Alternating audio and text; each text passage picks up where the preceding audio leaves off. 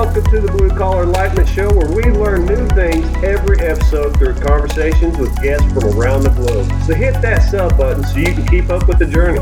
Hey guys, it's your co-host Pete. Today we welcome Shane Stanley. Shane is an award-winning director, writer, and producer. Thanks for taking the time to talk with us, Shane. How you doing, man? Hey guys, I'm good. It's great to be here. Thanks for having me. Oh, I appreciate you coming on. It's an honor, really. How you doing today? I'm doing good. You know, uh, the weather is definitely taking a change out here in, in, Southern California. You know, we're we're not as aggressive on our getting cold as I think you guys are back east.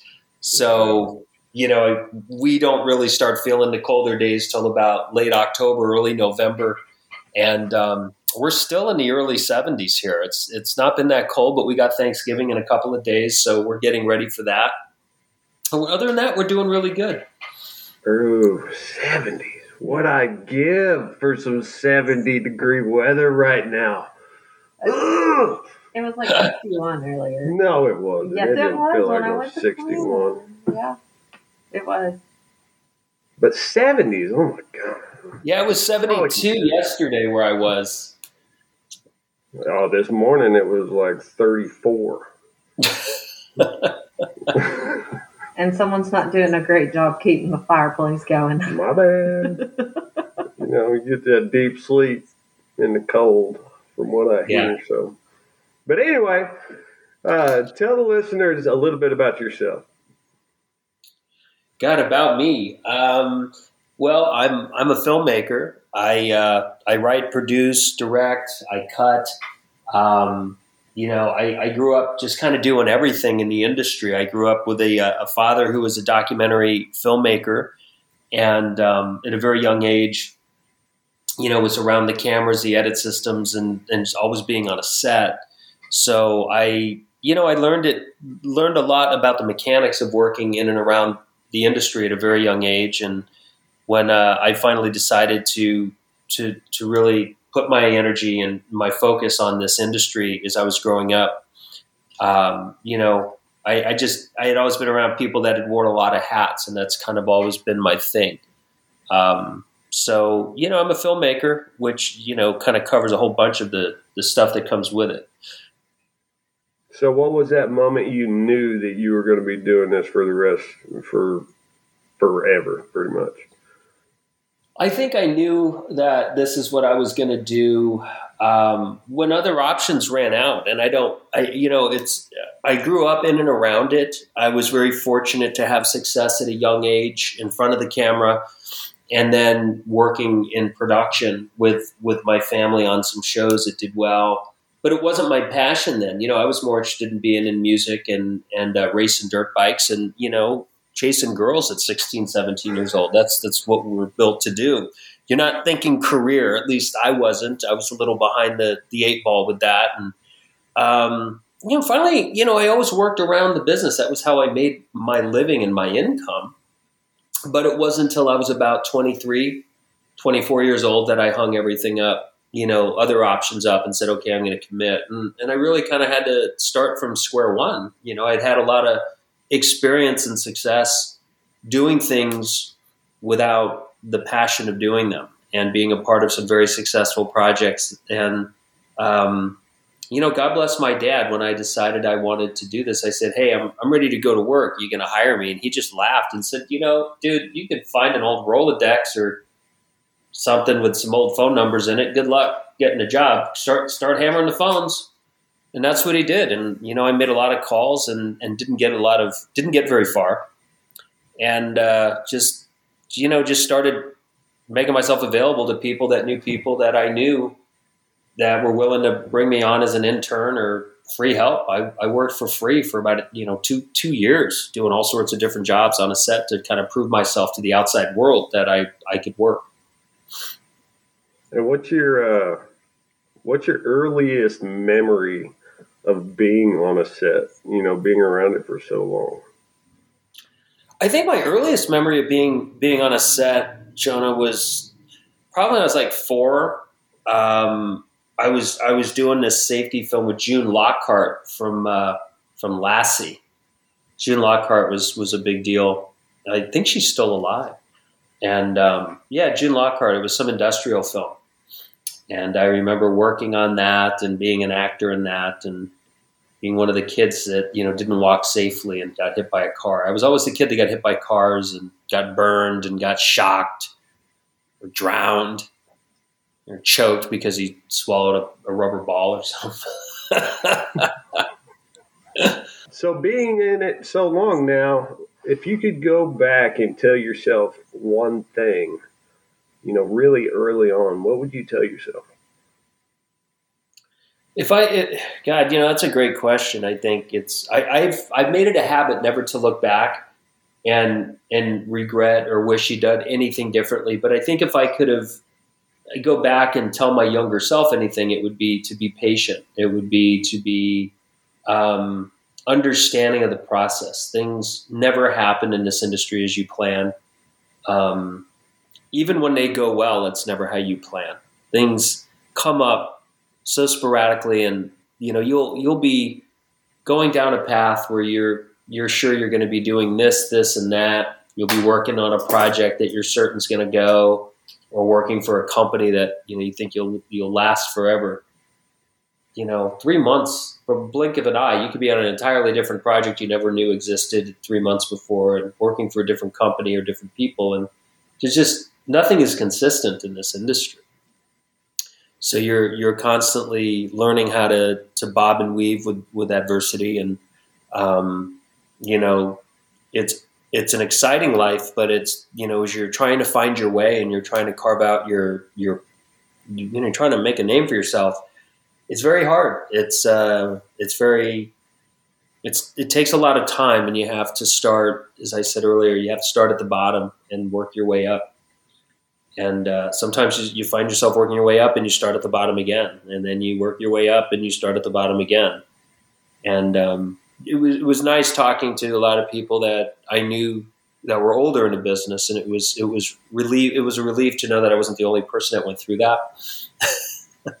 you know, because um, you know it's our industry. You know, you have a lot of artists and, and people that are very myopic and selfish, and I don't mean that in a bad way. It's it's you know it's feast or famine in our industry. You, you don't make it because you you know you're you're in pods. You know, relationships are everything, connections are everything, but it's really about your work ethic. It's about your talent. It's about your you know how you are from the minute you check in to the minute you check out and i think that you know when you're in, in, when you're doing it it seems like it's just endless and and i think you know to answer your question i think i just would have reminded my younger self to just be very patient. It's a long it's it's a marathon. It's definitely not a sprint. Right. For, that's pretty much anything in life. You, you ain't gonna know everything right off the bat. Um, but you were speaking about the process and the in, you were speaking about the processes and the inconsistency of the industry. Is there a uh, at least kind of a template that you use for every uh, movie that you do, every film that you do? You know, is there a process that you have to go through start to start to finish? You know, there is. Um, for me, I think that it, preparation's everything. Uh, when we commit to doing a project, I, I over prepare going in because you know, growing up, when I'd work on people's sets, it was I, I could never understand why the wheels would come off the wagon. You know, you see it. I see it in a lot of projects that I go visit. You know, you hear about the horror stories. You know, whether it's like what happened in on Rust. You know, with Alec Baldwin and that the DP and, and tragedy that happened there. Let's just let's just call on it. And those things don't happen because you prepare. Those things don't happen because you you don't allow a mindset to enter your your workspace. Um, people can throw mud and poo back and forth all they want on that, but at the end of the day, somebody somewhere in in a decision making capacity made a decision to let the the inmates run the asylum. That's why that happened. And so for me, um, I, I don't do a film without at least three months of prep. I just I just feel like the amount of prep that needs to go into a project.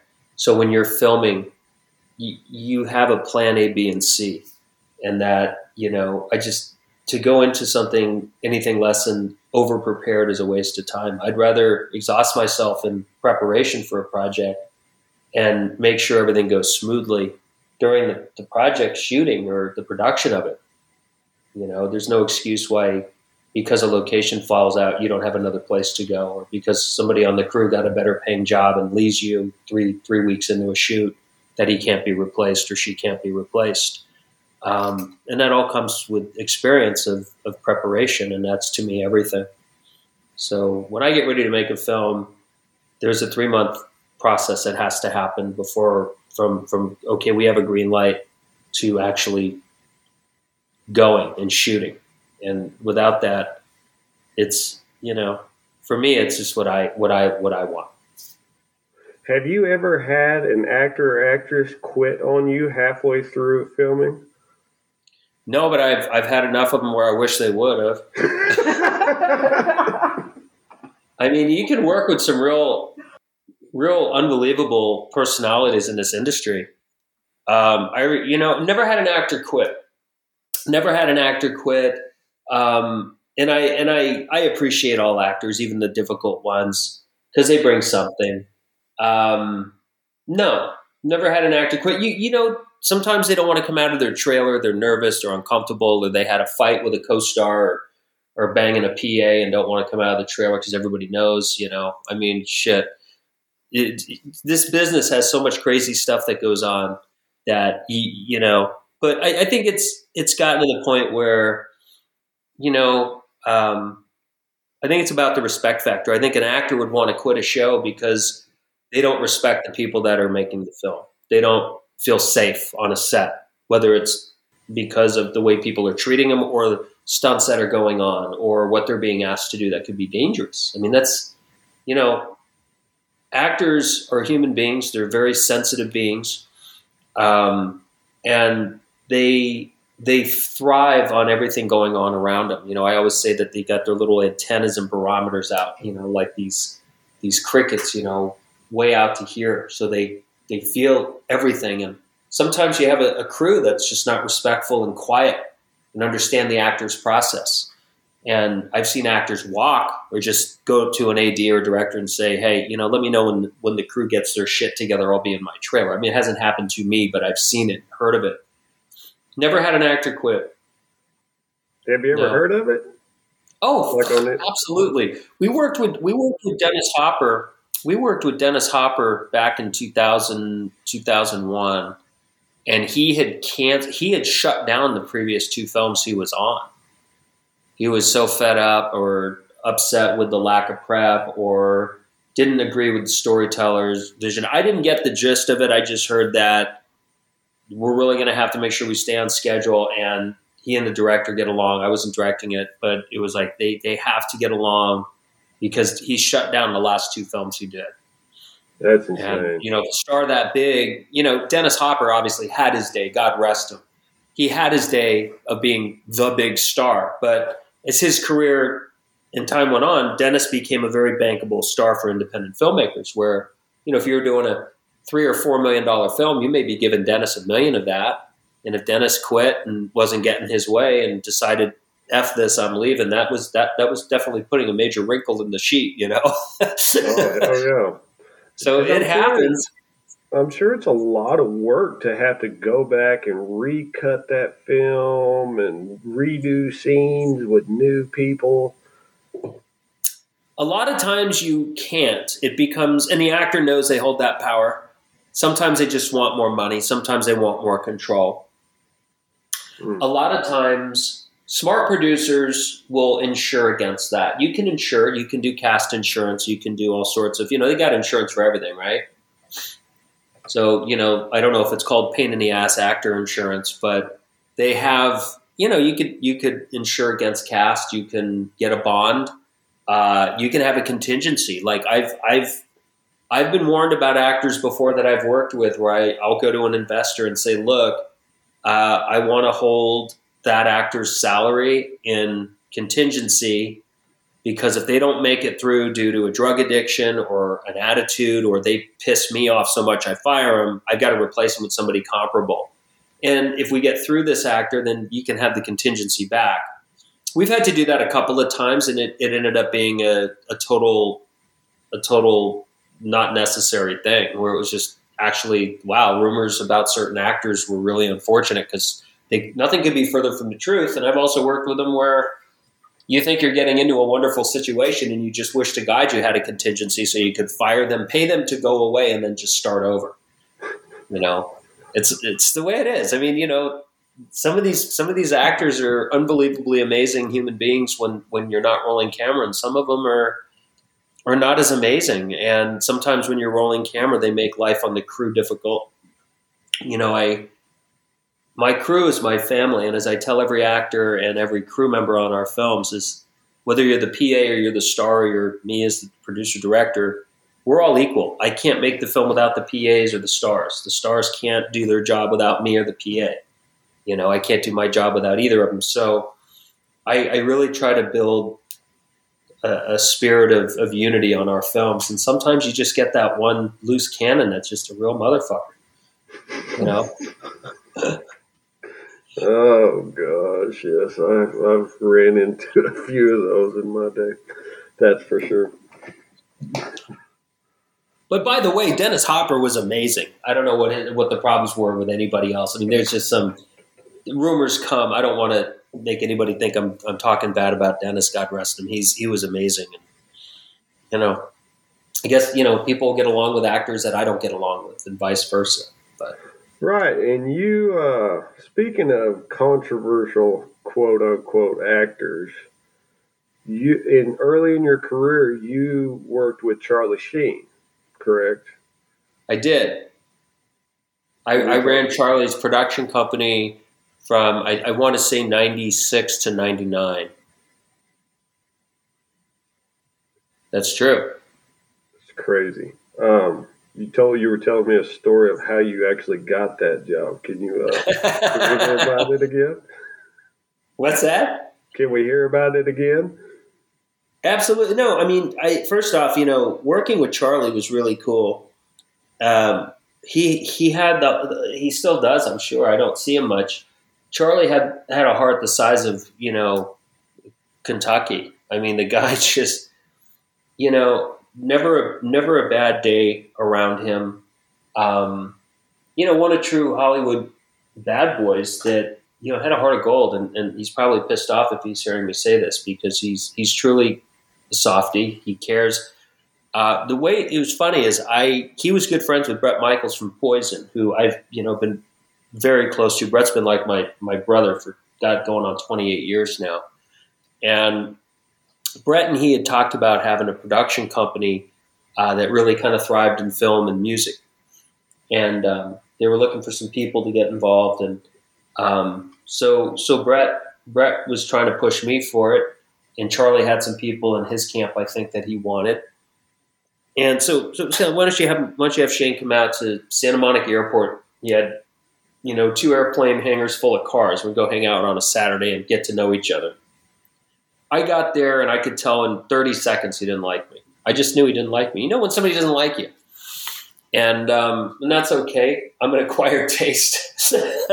and so I, you know, milled around, looked at his beautiful car collection for a couple of hours, and it was time to go. And somebody had said, Hey, Charlie, Shane's leaving. And, you know, he peeled himself away from somebody to give me a you know, a half-hearted handshake goodbye. And he kind of threw a hail mary. I just, I told him a really dirty joke. I just, I pulled him in and I said, "Hey, I got a question for you." And he was kind of like, "What?" And I told him this joke that I will not ever repeat. And uh, he thought for a minute and he pulled me in closer and told me he tried to one up me. And uh, we we kind of found a connection in dirty jokes. And he said, "What are you doing tonight?" And I said, "I don't have any plans." Why? And he said, "You're gonna be at my house tonight for dinner. Let's let's talk about the company." And uh, Charlie, Bret, and I got together that night with some some people that we wanted to involve in our business, and we we launched our company that you know we did for about three and a half years. So that's how that's how it happened. I don't think if I had cracked that joke, uh, I I would have ever uh, gotten gotten the job. A whole Matter of fact, I know I would. a whole career from a well-timed dirty joke. Yep, that's true. That's a well-timed dirty joke. And how is Brett Bret Michaels? How is he? Is he pretty cool guy? Well, as I said, you know, we've been practically, you know, closest to friends for going on 28 years. I, I try to rid my life of horrible people. So he's, he, I'd have to say I like him because, you know, we've been through hell and back together. We met back in 90, I want to say 93. So whatever the math is. And, uh, it's been a while. We've been through hell and back together and been through a lot of unbelievable experiences. You know, we've traveled around the world together on projects that we did. Um, traveled around the world, you know, working with him on his music. I used to do a lot of music videos for him and the guys, and uh, we just stayed very, very close. And um, he's he's a great guy. I mean, another guy with a heart of gold who cares about his friends and you know wants to see them succeed. I mean, I owe a lot to Bret. And you actually went on tour with him, right? You went on a little tour around with him. I, I've been on tour with the guys, whether it's Poison or Bret Michaels solo band. God, you know, countless times over the years. Um, when you know, I I wrote his autobiography for Simon and Schuster uh, called Roses and Thorns, and um, you know, I ended up going out with him, you know, for two or three stints for a couple weeks at a time. And then there were times where I just, you know, would just go because I was friends with him and the guys in the band. I'm, I'm close to Rikki and, and very friendly with Bobby and Cece. And, you know, just times you just go out and say, hey, you guys are on a four month tour. Why don't I come join you for a couple weeks? And you just go fly out and meet them in the Northeast and take the bus with them all the way down, you know, and go to Florida until they eventually send you home or kick you out or you, you end up, you know, you wake up one day and the tour left without you. that has got to be freaking sick to sit there and watch, you know, because they probably sit there in the band and they whether they just party and just play guitars and stuff in the RV and stuff, things like that. No, I mean, you know, they all. You, you have to remember these guys have had the the long career they've had because they got their shit together.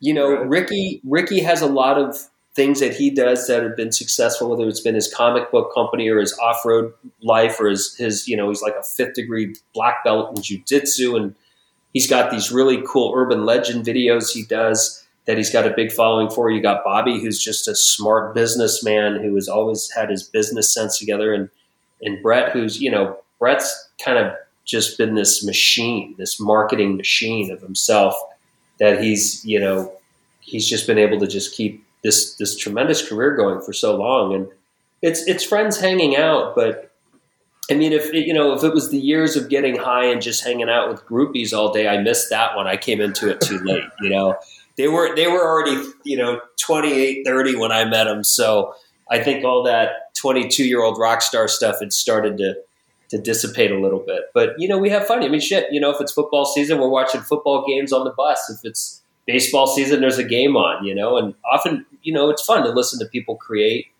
I know when, when he goes on the road with Pete and his solo band, they're constantly writing. They're just always jamming stuff. There's just always something being written or created when you go on the road, you know, it's kind of neat. Oh, that's got to be awesome to experience. Yeah.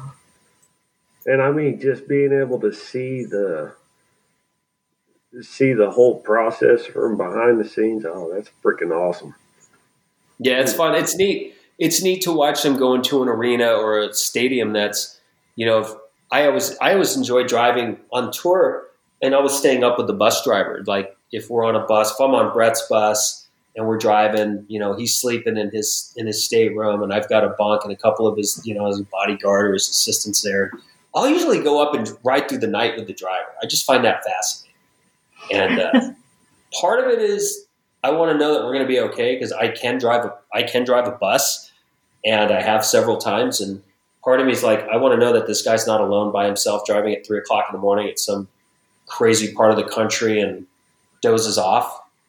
Um, I think that's that's also part of it. But I, I enjoy that drive with, with the drivers, and then you arrive to an arena, and a place is quiet, it's empty, there's nothing there, and then to watch all the 18 wheelers come in and start building this little city of basically what's going to happen for the next, you know, 16 hours and build the sets and the lights and bring in the drums and the amps, all that cool shit. You know, it's it's fascinating then to be able to walk around and watch it. Uh, I even sometimes when I'm when I'm able to, I like to watch them tear it down. I'll help, you know, but it's it's a lot of union jobs. They don't let you work. It's unlike my show where I'm like, hey, anybody anybody got a free hand? Come help. But you know, that's all union, so that you can't help yeah, I was fixing to say it's probably a lot like how you feel, you know, to them when you're building your sets and things like that, and you're being able to see, you know, what you have on paper come to life. I bet sure. that is an immense feeling. And you're I was right. thinking, I was thinking about something. Uh, the Gridiron Gangs. Now, mm. the hmm. first one, your dad had a major, major part in that. Correct? Back in 1992, it was a documentary, right? The docu yeah, the documentary was shot in ninety, I believe it was nineteen ninety one, and could have been 89, 90. Um, yeah, my dad directed it, and he and I and my mom produced it, and we shot it, and that was in I, I think it was nineteen ninety one. I'd have to look. My uh, my dad and I and, and my mom we had um, produced seven or eight uh, film, you know, television specials that were shot in the confines of those prisons from 1985 to 88, 89. We had had a lot of success with our TV shows. Um, we had had, I think, five five of them air at that point. And my mom read in the LA Times that the prison that we did a lot of projects at, um, Camp Kilpatrick, was starting a football program and they were going to try to teach these these you know these inner city kids that are serving you know long long jail sentences how to play football and try to put them to do something you know positive and, and as a team instead of you know fucking each other up all the time.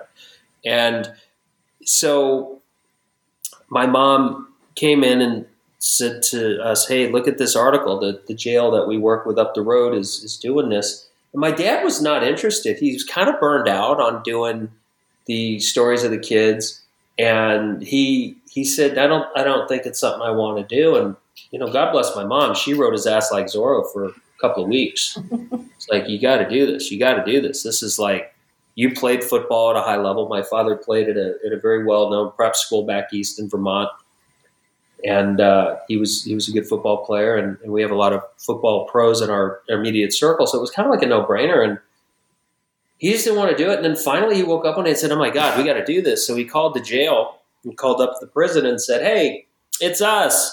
We read the article. We want to document this wonderful thing." And they laughed. They said, "Wow, get in line. Everybody in Hollywood is trying to get the the rights to come up and shoot this." And it was kind of weird because we had had so much success working with them and had been the only people that were allowed to identifiably photograph juvenile wards of the court and to do all the things that we had done with them over the years. And they gave us no, they gave us no consideration. That was just, yeah, get in line, make a bid. And everybody, everybody in town was trying to get the rights to this thing. And my father God bless him. He told the, the, head of the camps. He said, "You're gonna you're getting blindsided by Hollywood. They're gonna fuck you up and spit you out before you even know it." He said, "It's just what they do." And it's like, you know what? Thanks. Well, get in line if you want to do it. Put your proposal out. We heard that somebody pretty significant with a major studio behind it got the rights, and uh, about three weeks later, the head of probation called and said, "Well, you were right." They didn't do anything they said they would, and their check didn't clear. So if you want to get up there, start shooting, you better be up by tomorrow. That's when practice starts. So they just handed it over to us. That's crazy. That's what happened. So we we went up there with myself and I got I think it was myself, my father, Jack Flanders, Chip Brooks, and David Johnson, maybe Philip Hearn, Ken Schaefer went up there with cameras and just started shooting the hell out of practice. We just shot, we just shot, we just shot, captured and, and it's funny, is Sean Porter, who's now the head of probation, who was the coach, he, he wanted us, he didn't want us there. He didn't like us. He didn't want us there. He thought we were a distraction. And I, I respect that. Sean was a very high level football player in, in, high school and college, and he had a few pros that were helping him coach that had a, a really good careers behind them. And they didn't, we were the enemy. And, uh, I remember, you know, him and my father had a couple of knockdown, dragout verbals, you know, while we were shooting up there. It's like, you know, Sean, I I see this being bigger than a little documentary. This is going to be something one day, and this is going to change millions of lives and touch millions of lives.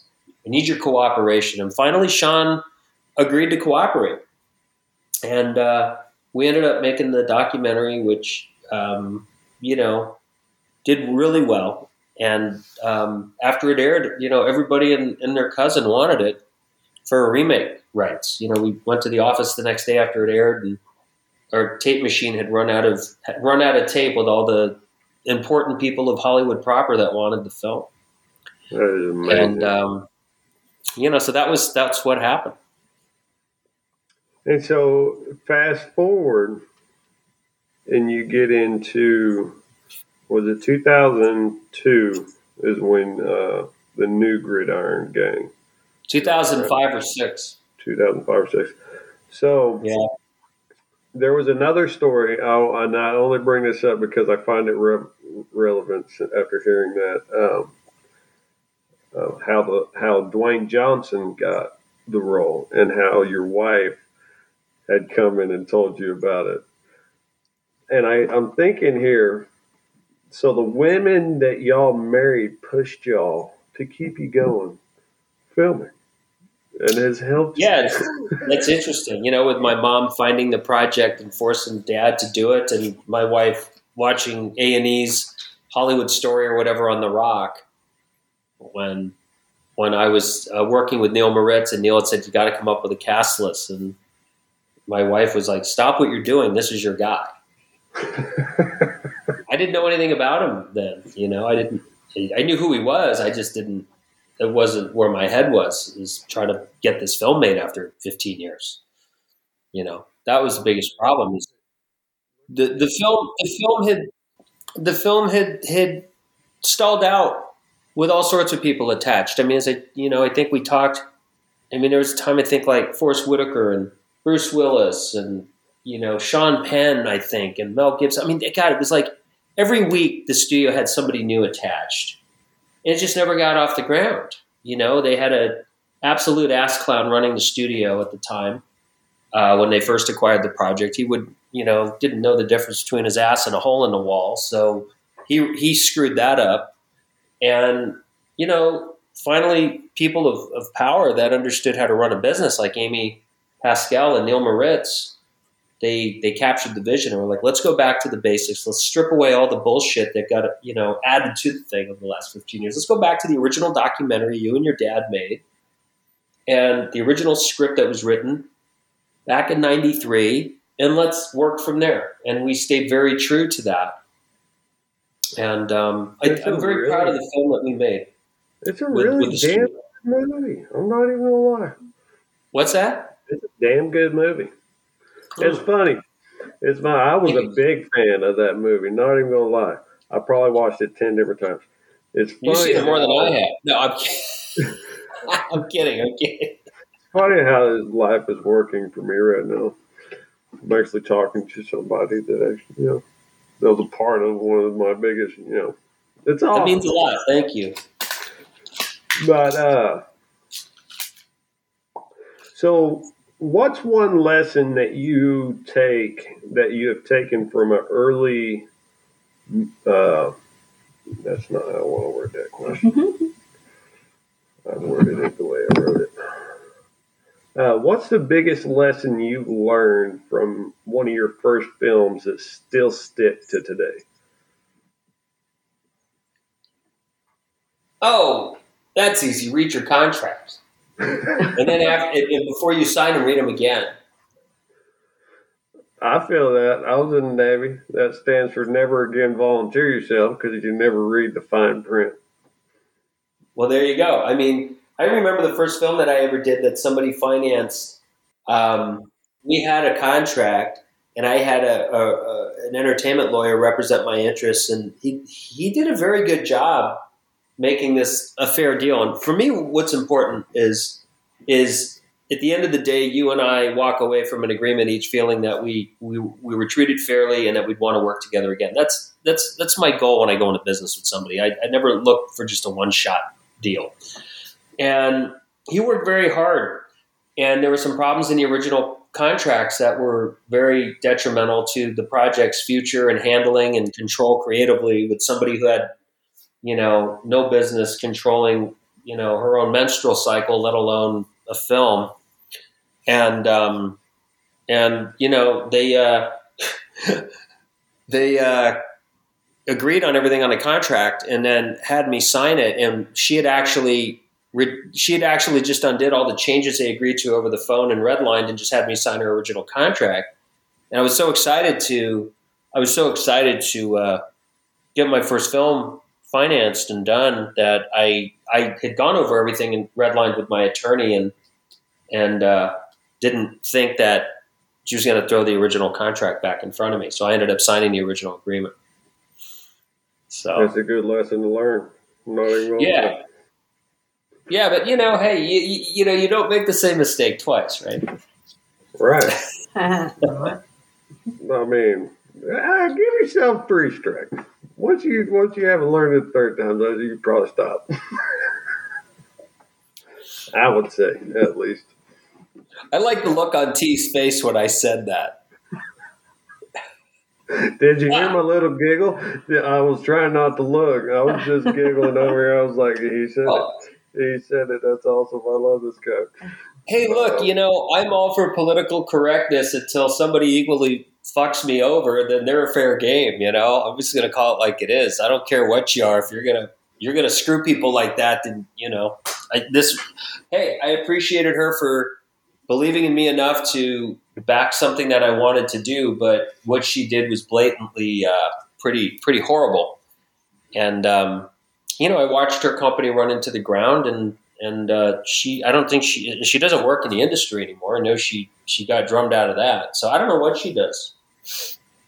I don't know what she does. Hmm.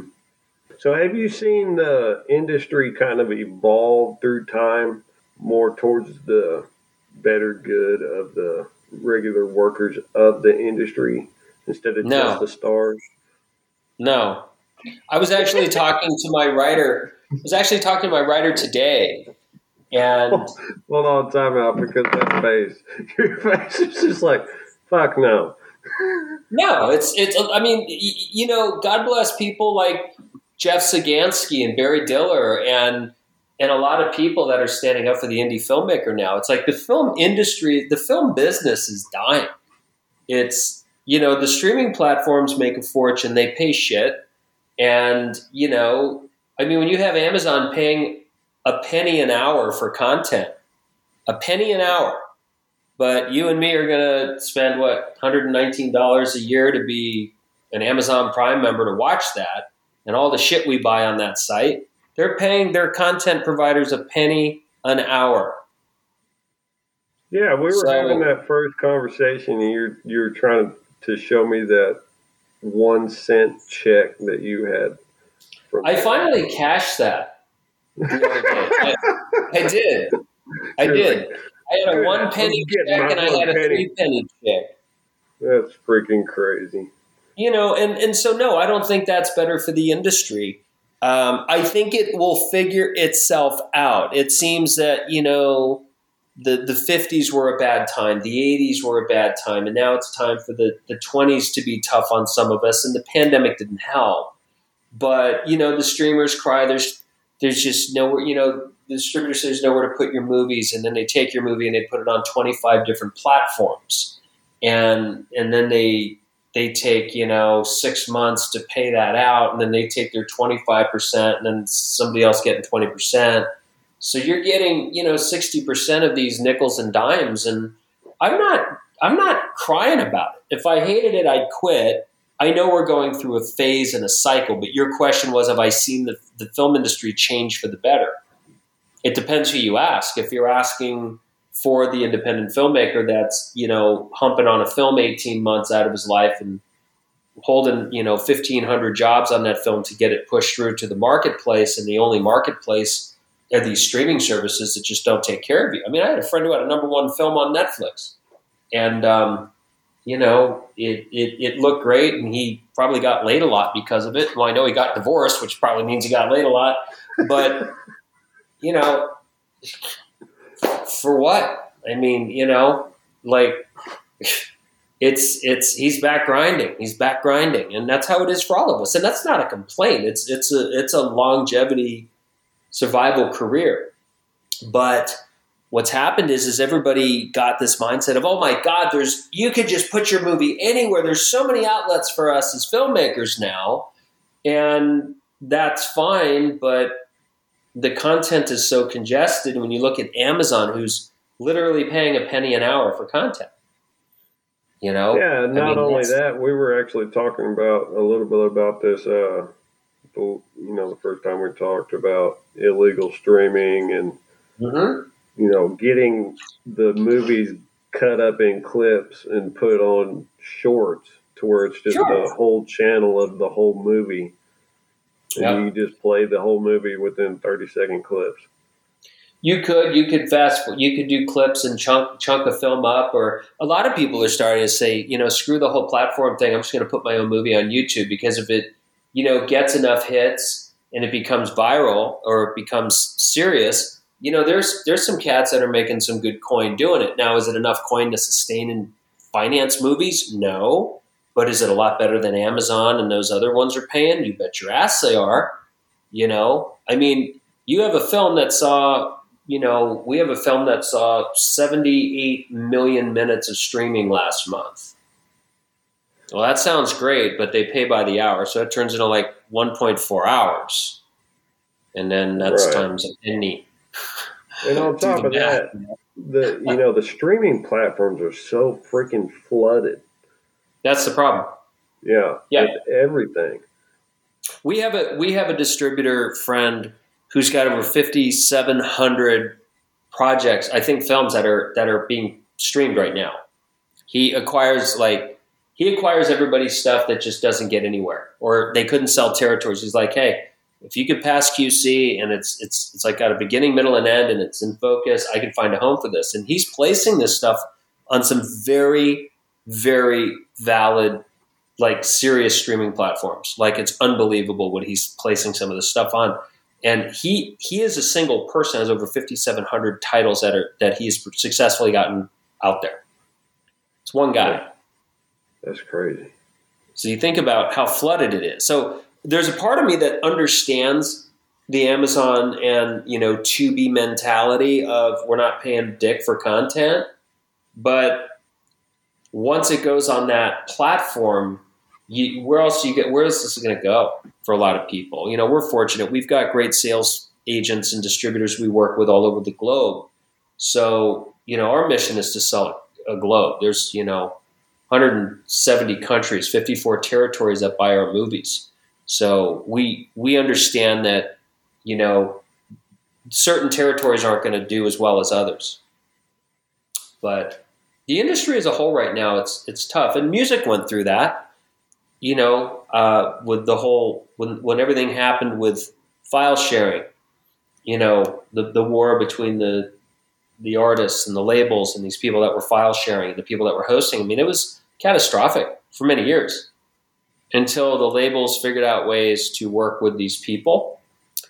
And if, you know, if you ever if you ever want to see an interesting movie on that, or it's a TV series, it's uh, it's called the uh, the playlist. It's basically the the the created the creation of Spotify and how they took down Napster and, and um, LimeWire and Spotify became the the platform, and how the artists are now making money is they'll, they'll get into how much money they make. I mean, it's like a, a third of a penny to play or something. It's not good, but that's but they've all learned to work together. But the one thing the musicians have that us filmmakers don't have is the touring. The musicians get to go out and tour, and that's where they make their serious bread and butter now. Mm-hmm. Um, that they can't take away, but we don't have that. We don't have that ability. We don't. We don't get to go on a you know city to city and put on our dog and pony show and let off pyro and lights and sell merch. It's like you have a movie, it comes out, you've got probably 300 films that are coming out the same day or the same week. And you got to hope that you can find an audience or, you know, find somebody that's going to like your film that'll say nice things about it.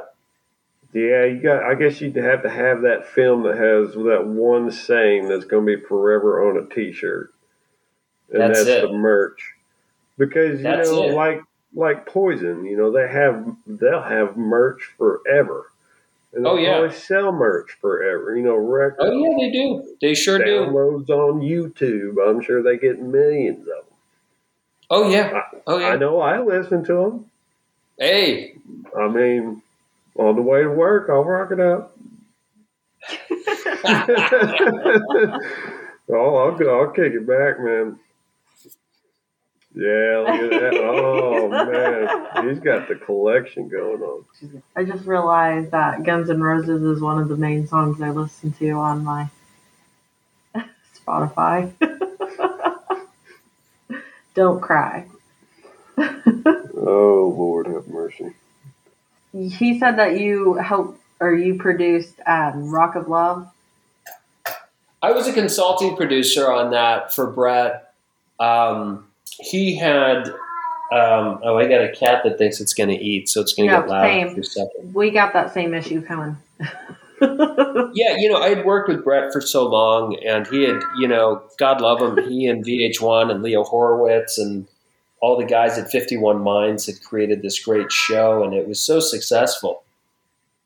And, um, but I, you know, Bret didn't have anybody on, on his side that I felt was film savvy or creatively savvy enough to, to have his best interest in mind. So I had, I had come on and kind of was I you know the network is there for their interest, the production company was there for their interest, and I just as an outsider who'd been around this industry for a long time, uh, it was it was evident. I don't think there was anybody that truly had the talents interest in, in their best interest. You know what I mean? And it just it Mhm. just was a friend who was like, hey, you know, I, I did the music videos for the show.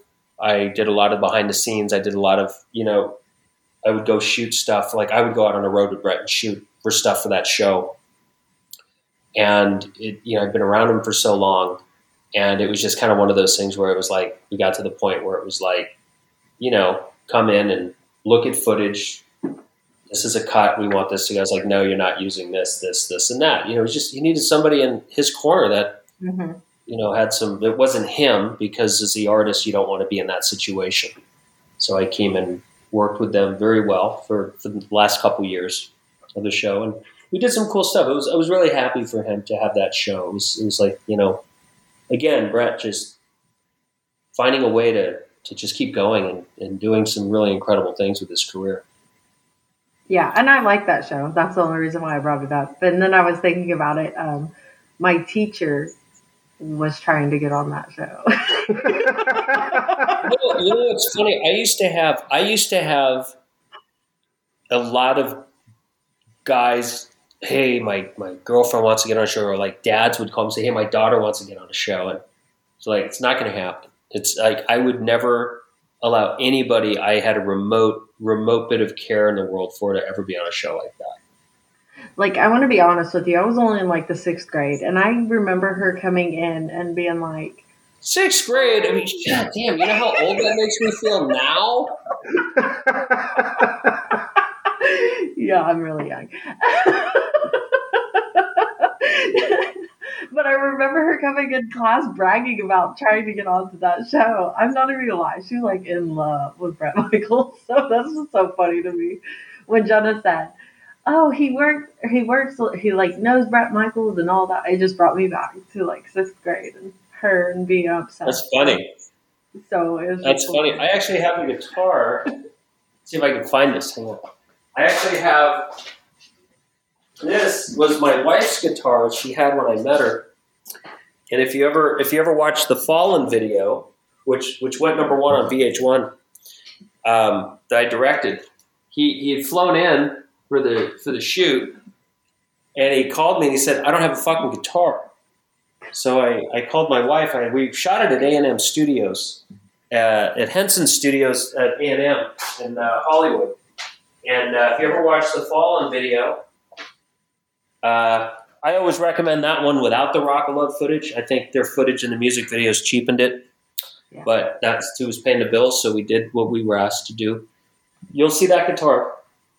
And uh, Bret was kind enough to sign it to my wife when, when he came home. He, he came and back to the house with me and hung out that night, and it was fun. I still have it. And uh, a lot of fans have reached out to me for that guitar. They, you know, it's one of those things where it's kind of been like, I, I can't get rid of that one. That one's special. That's a good one. Just Yeah, that's a good one. It doesn't stay in tune anymore. Do what? It doesn't stay in tune. its neck, no, its neck has been warped for 20 years. Oh goodness gracious! Is there a lot of bloopers on that type of show that he was on? Bloopers are things that they can't show. There's a big difference. Oh, mm, you know, outtake. Yeah, of course. There's, I mean, just like in any show, I mean, you got to remember a show like that, you know, they're shooting with so many cameras, there's so much going on. And, you know, it's, it's con, it's just constant. And the producers on shows like that are constantly trying to manipulate, talk about things and try to, you know, push people to do better on the show. Those, those reality shows, you know, saying it 15 years later. I mean, you know, shit, I, I grew up doing reality shows, real reality shows. I did them for, you know, 10 years back in the 80s. And uh, so when I look at reality shows as our society knows them, it's kind of an eye roll moment for me. Um, but you kind of have to do it because people, honestly, are just not that interesting. They kind of need to be helped. You know, it's like a friend of mine used to direct the Osbournes. Uh, when they, you remember when that show broke? Huh. And I remember know, she was like, "Well, we're not scripted, but we know what we're talking about. It's like everything's you know kind of beat beat sheeted out. They beat it out, and that's kind of how they do it. And you know, when people are trying to follow a roadmap, especially people that are not trained actors, um, I think it, it it's a recipe for a lot of funny and a lot of mistakes, and people start to get a little self conscious. And so, yeah, you, you get a lot of things like you know in shows like that, you get a lot of bloopers and stuff that comes out. But I think it's it's those were fun times, but uh, you know, uh, a lot of crazy, a lot of crazy, unnecessary crazy. What, what's the most unnecessary, crazy thing that you've experienced so far? On that project or just in life? Just in general, within your time in the industry. Unnecessary, crazy. God, you know, unnecessary, crazy. That's a good one. I, I would I would say um, you know they all kind of blend and blur after a long time. I don't have like this one thing, but since we were just talking about Rock of Love, I remember we were doing the reunion show, and we were in a sound stage, and uh, they had all the girls from the show, and uh, they uh, these two girls got into a fight, and you hearing a cat fight? It's funny. It sounds like cat fight. when I'm talking about it's fucking train wreck. So you've got you've got this girl. They uh, they weren't getting along, and this one rushed her, kind of like out of Jerry Springer. Problem is, she was up on the top of these bleachers on the sound stage, and the floor was cement. And this girl ran up and attacked this other one, and she fell six feet and just landed on her head on the cement. Ooh. That that that definitely soured the day. I mean, that was that was the one where you all kind of heard the the impact, and everybody just kind of went, "Yeah, there's nothing we can do at this point." um, you know, medics shut it down and just go with God. I hope it all worked out. I mean, that was that was a tough day, and that was that was crazy for the sake of being crazy. That was people trying to outdo themselves for this for this reality TV show, and that's to me, you know, it's unbelievable what people would do to get five minutes of fame on TV. Mhm. I mean, that was a six foot, six to eight foot fall backwards on the head, cement. I mean, that sounded like a watermelon exploding on cement. Ooh. I never heard anything like that before. Ooh, we can go to a lighter note. All right. Uh, Yeah, but you asked. But I mean, it was like all for sensationalistic bullshit. I, I just don't understand. You know, crazy for the sake of being crazy. You know, I mean, the real crazy was Van Halen not wanting any brown M and M's, right? Why? whoa. He didn't like the brown M&Ms? Don't you remember the whole Van Halen backstage? That was their rule. They couldn't have any brown M and M's, and if they did, they I would, never heard would of that. find the promoter and thrash the place. That's old, like old, old rock and roll, like stories. You know, just cool shit. No, I'd never heard of that. That's interesting. Yeah. I'll have to look that one up. Oh, that's a famous one. Yeah. so, what's like one of the funniest bloopers that you've ever seen? Funniest blooper, not funny. Um, well, I mean, God, I you got me on there. I mean, I, I wouldn't have an answer for you honestly because you know when you're making the film and you know you're you're in the moment, you're in the zone, and you know when it's funny where people don't like everybody thinks oh people are going to screw up lines. It doesn't happen. Somebody may drop a line, but it's not as funny as they make them look like in the old Burt Reynolds movies when the credits are rolling and they just cut everybody screwing up. Um, but you know, I mean, God, I mean, I remember one time we had a boat, a boat getting pulled out of the water, and they didn't secure the boat. So when the and all the actors were in the boat, and they they were supposed to go on this boat. It was in the film Break Even that we did a few years ago, and stunt coordinator didn't. You know, again, it's just carelessness. It's it's as simple as something like what happened on Rust. It's just you know somebody didn't secure the fucking boat to the trailer and they pulled the boat out, and the boat went off the trailer and slammed onto the cement, destroying the boat with four or five actors in it. Oof. You know, that's to me is not a blooper. That's like holy. That's like a, an absolute like oh shit moment. I'd have to go. I wish it had ended up in the blooper reel. They we did the DVD of that film, and they wanted a bunch of bonuses and extras, and I honestly forgot about it until after the fact. Somebody had asked me. I think it was Neil, our co-producer. He said oh, did you put that? Did you put that shot of the boat falling off with all the actors in it off the trailer? I went, oh shit, I forgot about that. No, I didn't. But that, that's like the biggest blooper that ever happened to me. Yeah, that was that was really upsetting. that's yeah. I wouldn't say that was a blooper at all. I'd say that's straight up mess up right there. That's a lapse in somebody's cognitive function for sure. Yeah. Well said. Either that or somebody had a hit out on one of those actors that was on that boat. You never know. You never know. You never, never know. know. It's Hollywood. Somebody wants their 15 minutes of fame, right? Yeah, I don't know what happened. I think it was just the hurry up. We had a really, you know, it's funny. We had a really bad day that day because we woke up early. Our call time was nine o'clock to do. You know, we shot it in the spring, so we had long days. So we, our, our call time was early to shoot till dark and do all this boat stunt work. And um, CJ, the writer, and I got up early to go have breakfast. And one of the one of the coordinators called me and said, "Hey, have you talked to any of the actors yet today?" And I said, "No." We were all staying in a hotel up in Ventura, and he said, uh, "Dude, I've talked to three of them. They're they're puking their guts out, and I, I'm getting calls from crew. People are sick." I was like, "What are you talking about?" And he goes, "I don't know. Call me back in like ten minutes." So I, I said to CJ, whoever I was with, I said, "We got to we got to go back to the hotel. We staying in this big hotel. You know, we had a huge crew and a big cast." And I went back, and everybody except like three of us were sick. Like everybody but three of us were deathly ill, like literally spike fevers, like on their hands and knees, crawling in their room or on the parking lot, vomiting. I've never seen anything like it. It was like something out of a really bad movie. And we got through the day. I got to tell you that that cast and crew. We only had one person tap out and go to the hospital with dehydration. Everybody else worked through it, and I was really surprised, and and we started the day very late. We limped through the day, and it was our biz, It was our most important day. It was our toughest day, and we limped through it. And and you know what? I'm proud of what we accomplished that day. But that was the day that happened, and everybody was so sick. And and you know, it, if we had the budget or the schedule, we would have probably scrapped the whole day and just said, let's just circle back and do it another time.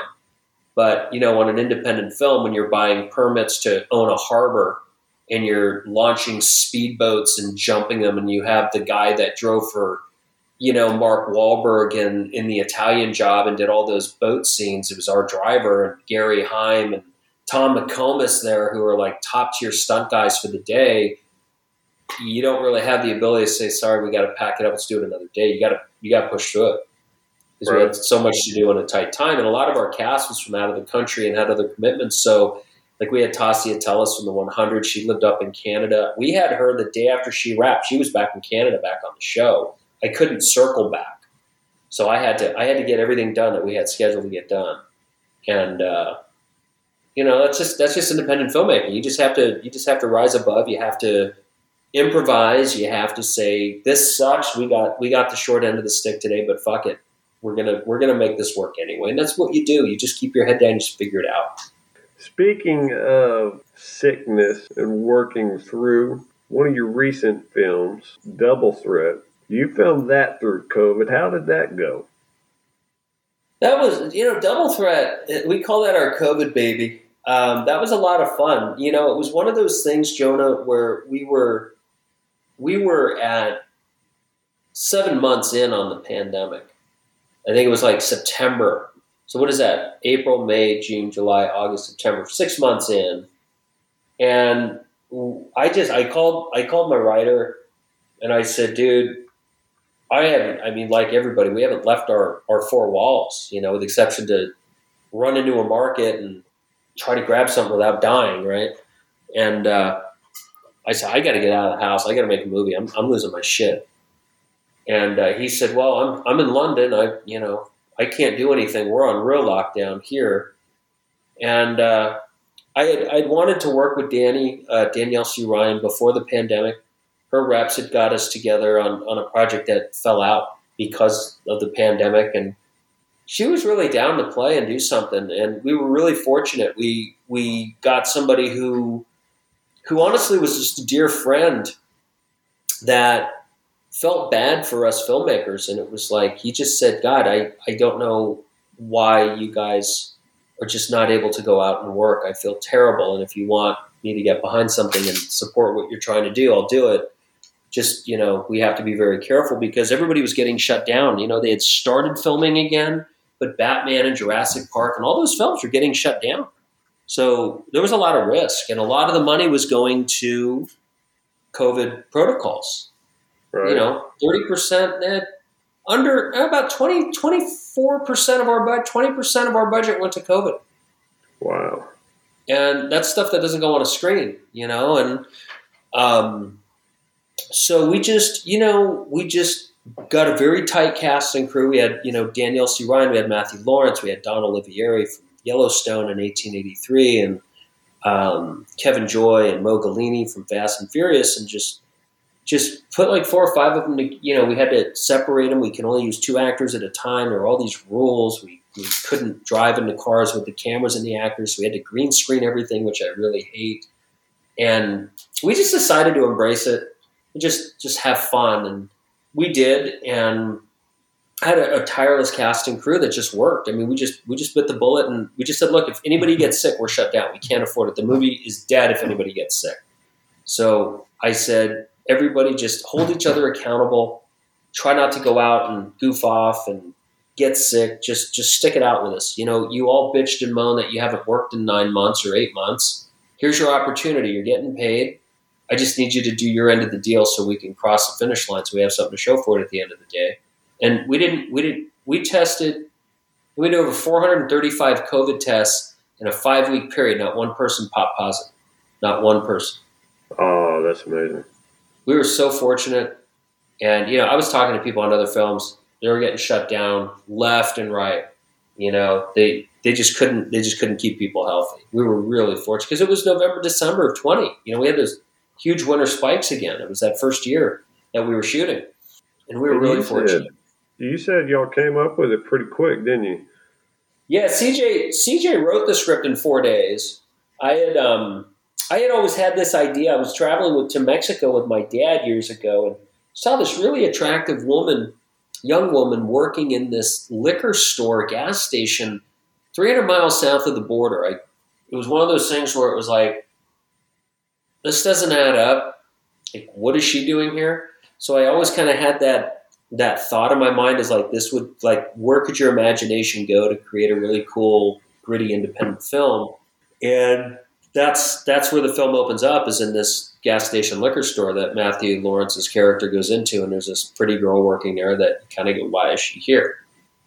And uh, so you know it kind of let my imagination go and i threw it at cj and was just kind of like hey this is a story that i experienced in mexico and what do you think about this? And what if she's like this dual agent And he was just like, no, I think that's been overdone. He was, what if she's, you know, suffering from associative identity disorder where, you know, somebody actually has such a split personality. It's not, it's not bipolar or split personality. It's, it's, it's an identity disorder where like they become two different people.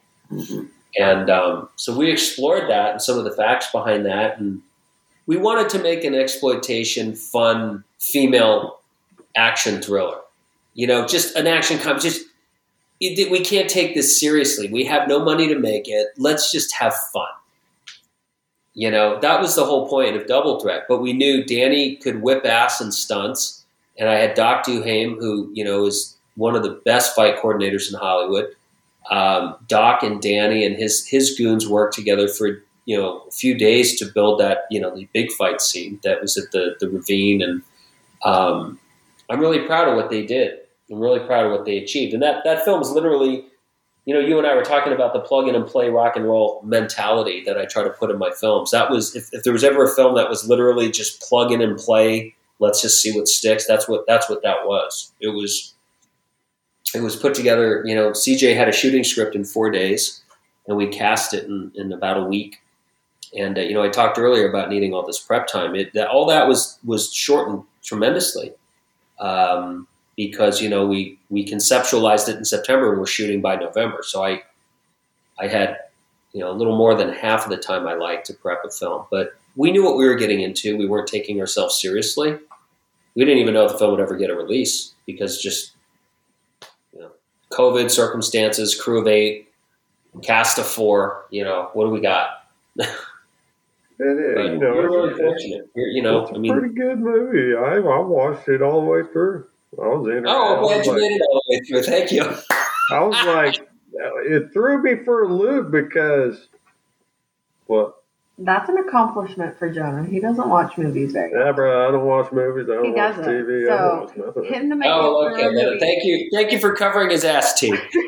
no, it's true because he really he'll fall asleep or he'll just forget he's watching something and be in his own little world and walk off.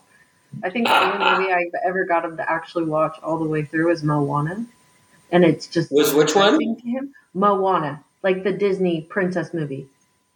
Oh, Yeah, I haven't he'll seen sit that. there and just mesmerized over all the colors. You like that, huh? Get a couple of edibles in you and just mesmerized over the colors, huh? it's ridiculous. Anyway, He's a girl dad though, so yeah, I got to sit through all of them. Where were we at? I don't know, but I was just letting him know you don't watch movies. Oh no, I was, I was hyping up the movie. I was, I was trying to hype up the movie. It's a damn good movie. It kept throwing me for it threw me for a loop. I was like, it's it's a girl doing the actual other part. That's interesting. Yeah, it threw me for a loop. I was like, you're telling me the dude that I grew up with being a like a hard ass in all those movies is playing the weenie? well, what's funny? What's funny is is there wasn't one stunt double in that film. really? I mean, the people she fought were stunt performers, but Danny, there was a utility stunt person on standby, but she never did anything. And then Matthew did all his own driving because he, you know, he used to do all this Baja racing stuff with his brothers as growing up. So he, he wanted to do his own stuff. And if you look carefully in the opening scene when, when the car chase is happening, the first car chase in the black Raptor, the guy shooting out the window at them is me. I'm the one in the black bandana shooting at the car and taking the bullet hits. I mean, we, we didn't have any resources to make anything other than just grab who you could and let's do this. You know, my co-producer Neil drove it. Matthew and Danny drove in the green, and Danny shot. Danny shot the gun, shot the window out of the back of the suburban. Man, that was all real. Like we had two doors on that. We had a replacement door on the suburban, and we knew we were going to blow one out. So I said, just blow it out. I mean, just fucking do it. And she, you know, she blew it out. Oh man. I mean, you know, How, did she just totally embrace that role and say, fuck yes, I'm like made for this? I, you know, she's awesome. I, have done God, I've done two films with her. She's she's in our upcoming film Night Train, and you know what's funny about her is I, she's so prepared. She talk about bloopers. She never flubs a line, and if she does, you don't know it. She covers it so well with just a natural beat or a a variation of the take that I, have I've done two two or three films with her now, and I've never caught her. I, I don't have one outtake of Danny that I can't use. Um, in fact, I'll tell you what's really cool is, is I've worked with her with with actors that have either been late or difficult to work with, and I've said to her, "Look, you know, this person showed up late. They fucked us. They fucked you because sun's disappearing. I can only shoot this way one time. You got one take." You got one take, make it make it rock, and she'll just, you know, I know if I if I got one take, if I got a if I if I've got a choice where I give one actor three takes or her one, i I'm going to give her one because I know she'll deliver. That's a compliment. Who's the actor that you would do a running series with?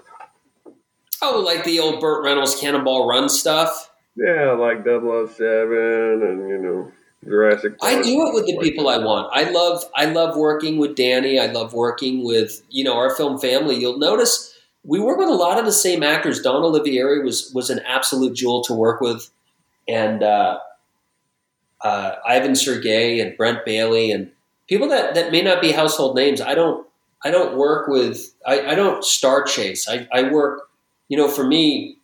I I know where our films rest, and I'm we're not star driven. We're content and you know performance driven. And for me, it's it's it's about the film family. And I like working with actors that know their craft. I like working with actors that are not afraid to get their nails dirty. You know, get dirt under their nails. That's important right. to me because uh, I don't. I'll never ask an actor to do something I haven't done or wouldn't do. Um, but yeah, I you know Tasya from Break Even was a lot of fun. You know, she's up in Canada, so it's tough. It's tough there. Uh, she's doing very well up there. She was on the Hulu series this year. I forget what it's called. The hockey. It's kind of the hockey version of Hulu for Ted Lasso. Uh, she was the star of that. So you know, there's just some good people that uh, I've worked with over the years that I try to keep pulling back. I don't have like one favorite.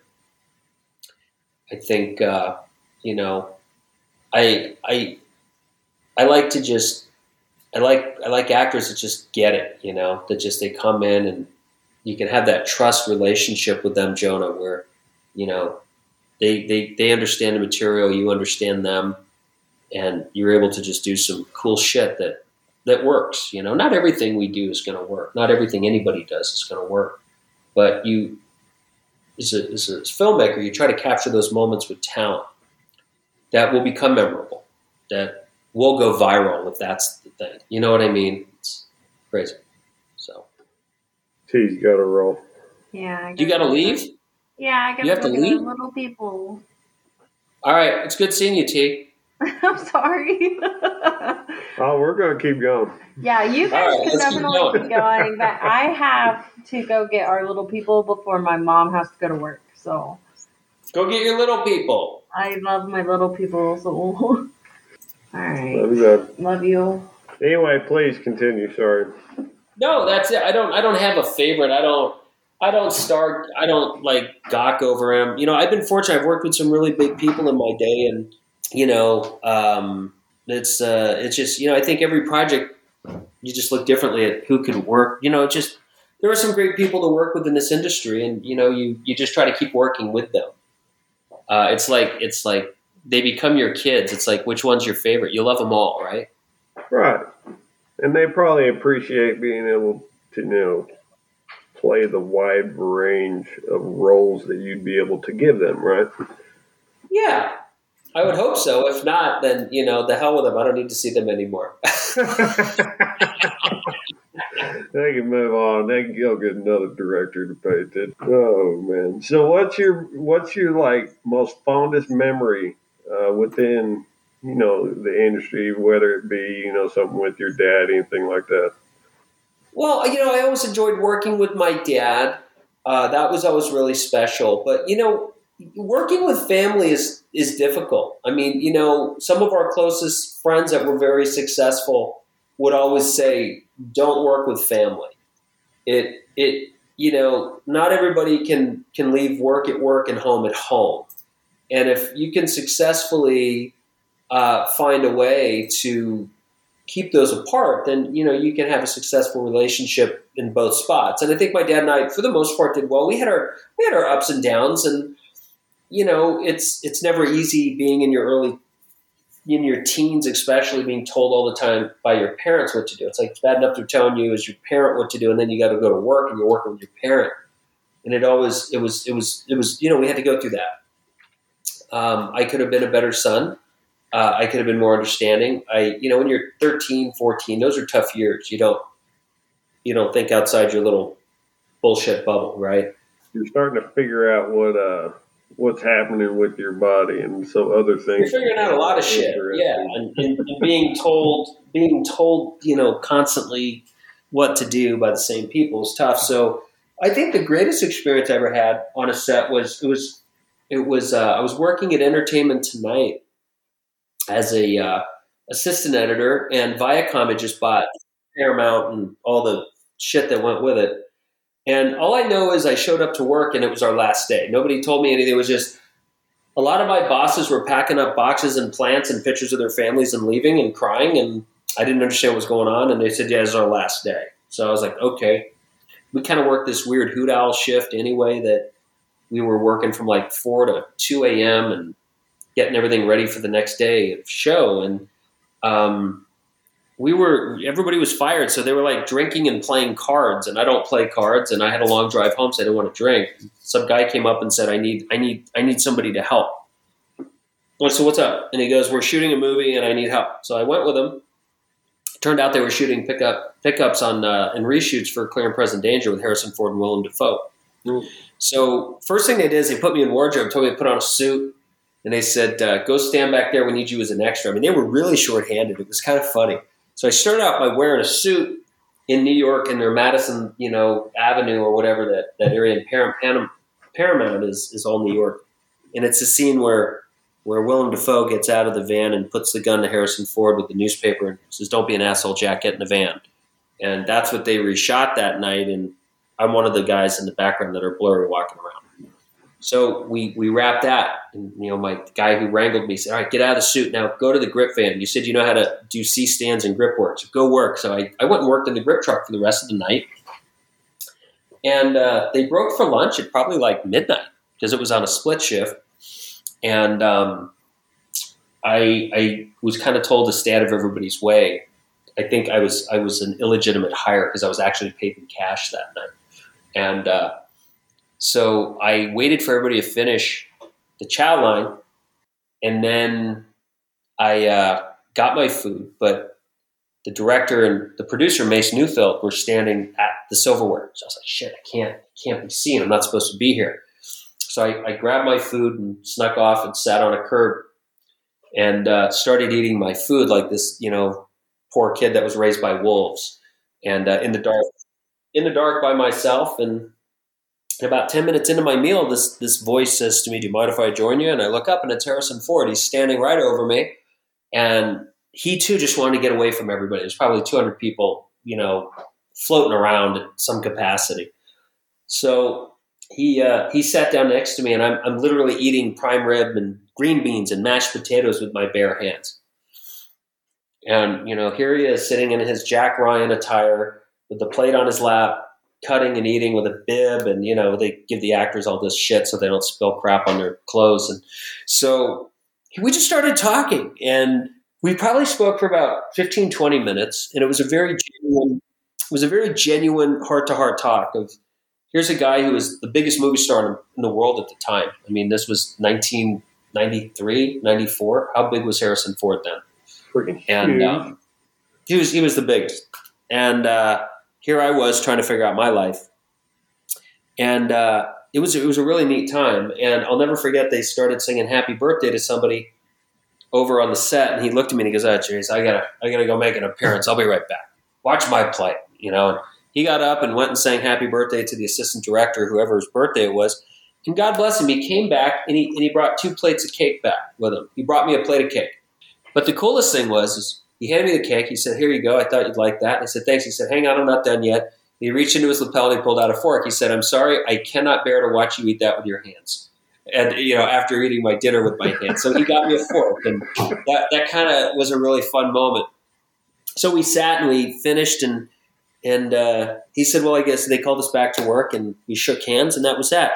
So another five or six hours of the night went through, and the sun was starting to come up. And uh, I was working in the grip truck, and that was a wrap, and everybody was leaving. And I, I heard somebody saying my name, and because I, I was kind of like an you know this little hip pocket hire for the day, I, I didn't go out. And then finally, my the guy my boss for the day. He said, "Dude, come here, come here right now." And I dropped everything, and went out. Harrison Ford was looking for me, he was he was standing at the the end of the grip truck and he was calling for me and just wanted to shake my hand again and say goodbye. And uh, it just shows you. I mean, he, he, was the biggest star, you know, movie star in the world, I believe, at the time.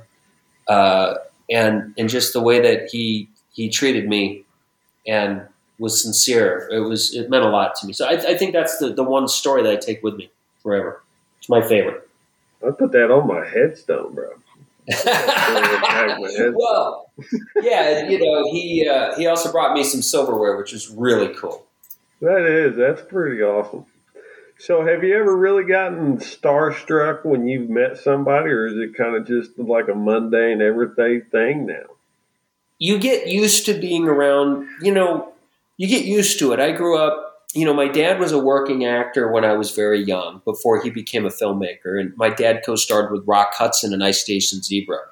That's actually, I'm on this planet because of Rock Hudson. My, my mother moved here from New York and met my father, and he, he hit on her at a Ralph's grocery store. And she said, what do, you, what do you do for a living? He said, Well, I'm an actor. And she said, Well, where do you wait tables? He said, Well, actually, I'm co starring with Rock Hudson in a film right now. So my mom was kind of like, tell you what, you introduce me to Rock Hudson, I'll, I'll fucking go out with you. So lo and behold, here I am. And uh, they Rock stayed friends with the family for, for a number of years. Paul Williams is kind of my surrogate uncle, you know, the singer songwriter who's who's one of the most prolific songwriters in history. Um, we had people like that around the house all the time growing up. So I was, you know, fortunate to grow up around the Hollywood atmosphere um, so it, to me, you know, I always appreciate meeting somebody who's successful uh, because you know you know that the world's eyes are on them, and you're you're getting some one-on-one time with them. That that always feels that that feeling never goes away for me. Um, but there's also the reality of their they put their pants on the same way we do. They brush their teeth. They take a shit. They eat. You know, they they have struggles. We have struggles. They're they're human beings. They just happen to be in a situation where they're being admired by a lot of people. So it's never really affected me, uh, but I always appreciate and respect you know what they've achieved, and you just hope that they live up to. I I, I I've, I've learned that so many of them are just not what the public persona is, and and I usually like the person that's not public a lot more than the one that is, but sometimes you see the ones that are really horrible people. And I just, I always hope for their fans that they're not horrible people. I don't care. I've, I've dealt with assholes my whole life, but sometimes when you meet somebody who's really special in the world's eyes, you just, God, you go, God, I hope this person's genuine and kind and grateful for where they are.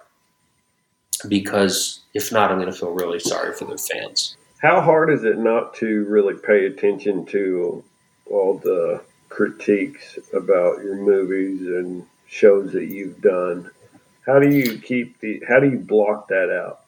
Honestly, I don't read the good ones and I don't read the bad ones. I think if you only read the good ones, you're you're huffing your own farts, and if you're if you're if you're reading the bad ones, it's going to put you in a sense of depression. It's like I, I work with certain people that I've been around a long time. You know, I'm I'm, I'm 51 years old. I, I started working in this godforsaken industry when I was nine months old. I've been around. And I work with people that I may write with, and it's their first time having a script produced into something. And I tell them, I said, look, you have a choice. You you can either read your reviews or you can't. I said, I know everybody's excited to read a review because that's just what Lucy and Ricky used to do on I Love Lucy's. All oh, the reviews are in the Hollywood Reporter, you know, the Variety, and we're, we're conditioned to need this. I said, you have to understand something. like our politics have changed, and you and I talked about this on, on how politics has become something so different than what it used to be in the last five, six years. It's just become poo throwing, right? Yeah. So you gotta you gotta understand that that critics are more interested in sensationalistic sensationalistically slamming somebody's work because they may be somebody who's literally living in their mom's basement who hasn't gotten laid in 20 years and they have no life and they have a voice on Twitter. They have a voice on YouTube. They have a voice here.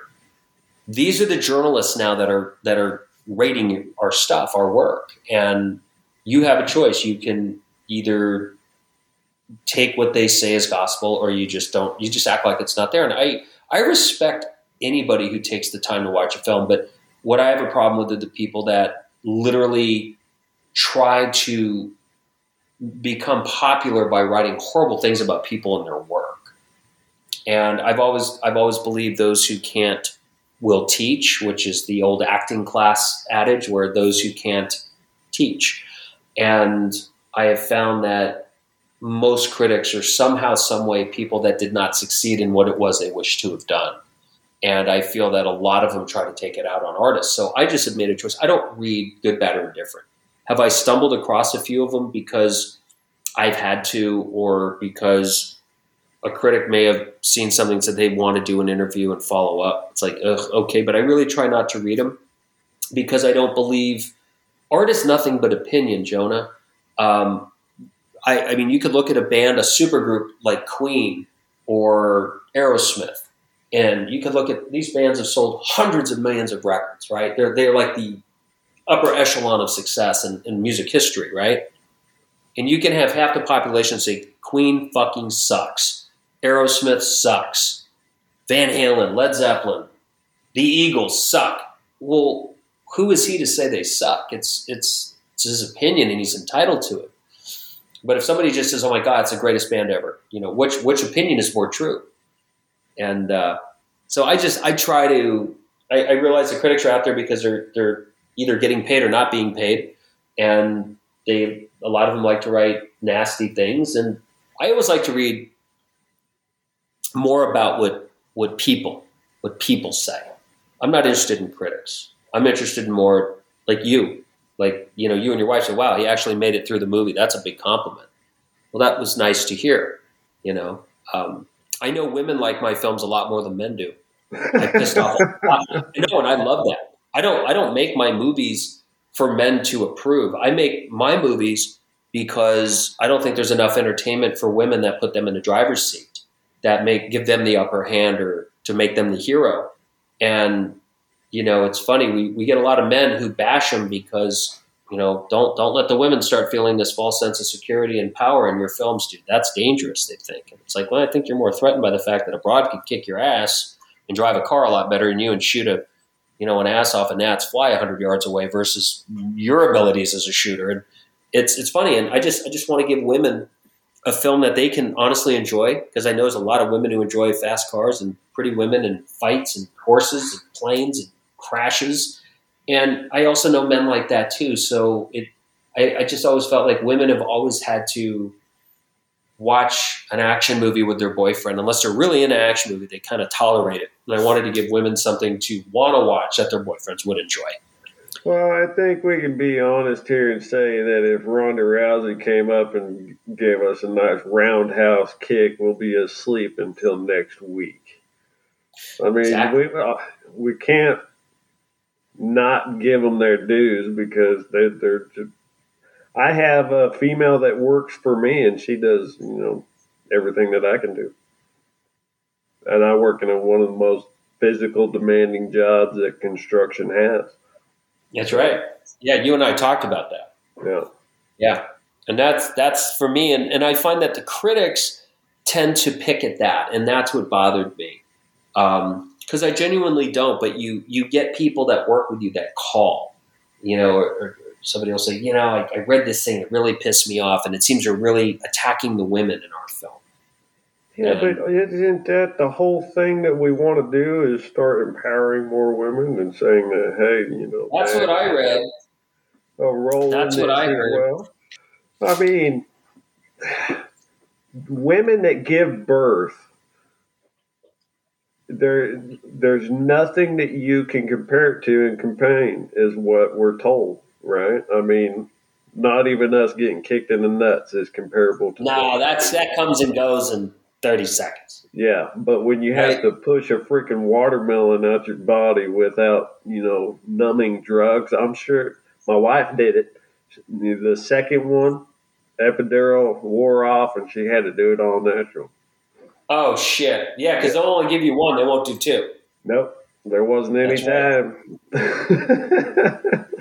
Yeah, and I, I honestly have, I honestly have, you know, I just decided I want to make films that empower women, that give women the sense of security, that give women the sense of, of, of first, like, hey, you know what? These guys are making some cool shit for us broads. Let's go see what they're doing. It's just, I've always grown up loving the Hal Needham films like Cannonball Run and Smokey and the Bandit, and all we're doing is putting Bandit and, and, and riding shotgun and putting Sally Field behind the wheel.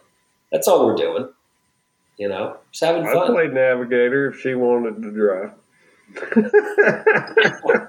I mean, isn't that just what it's about? Let's have some fun. Let's flip the script. That's all we're trying to do. I mean, might as well, you know.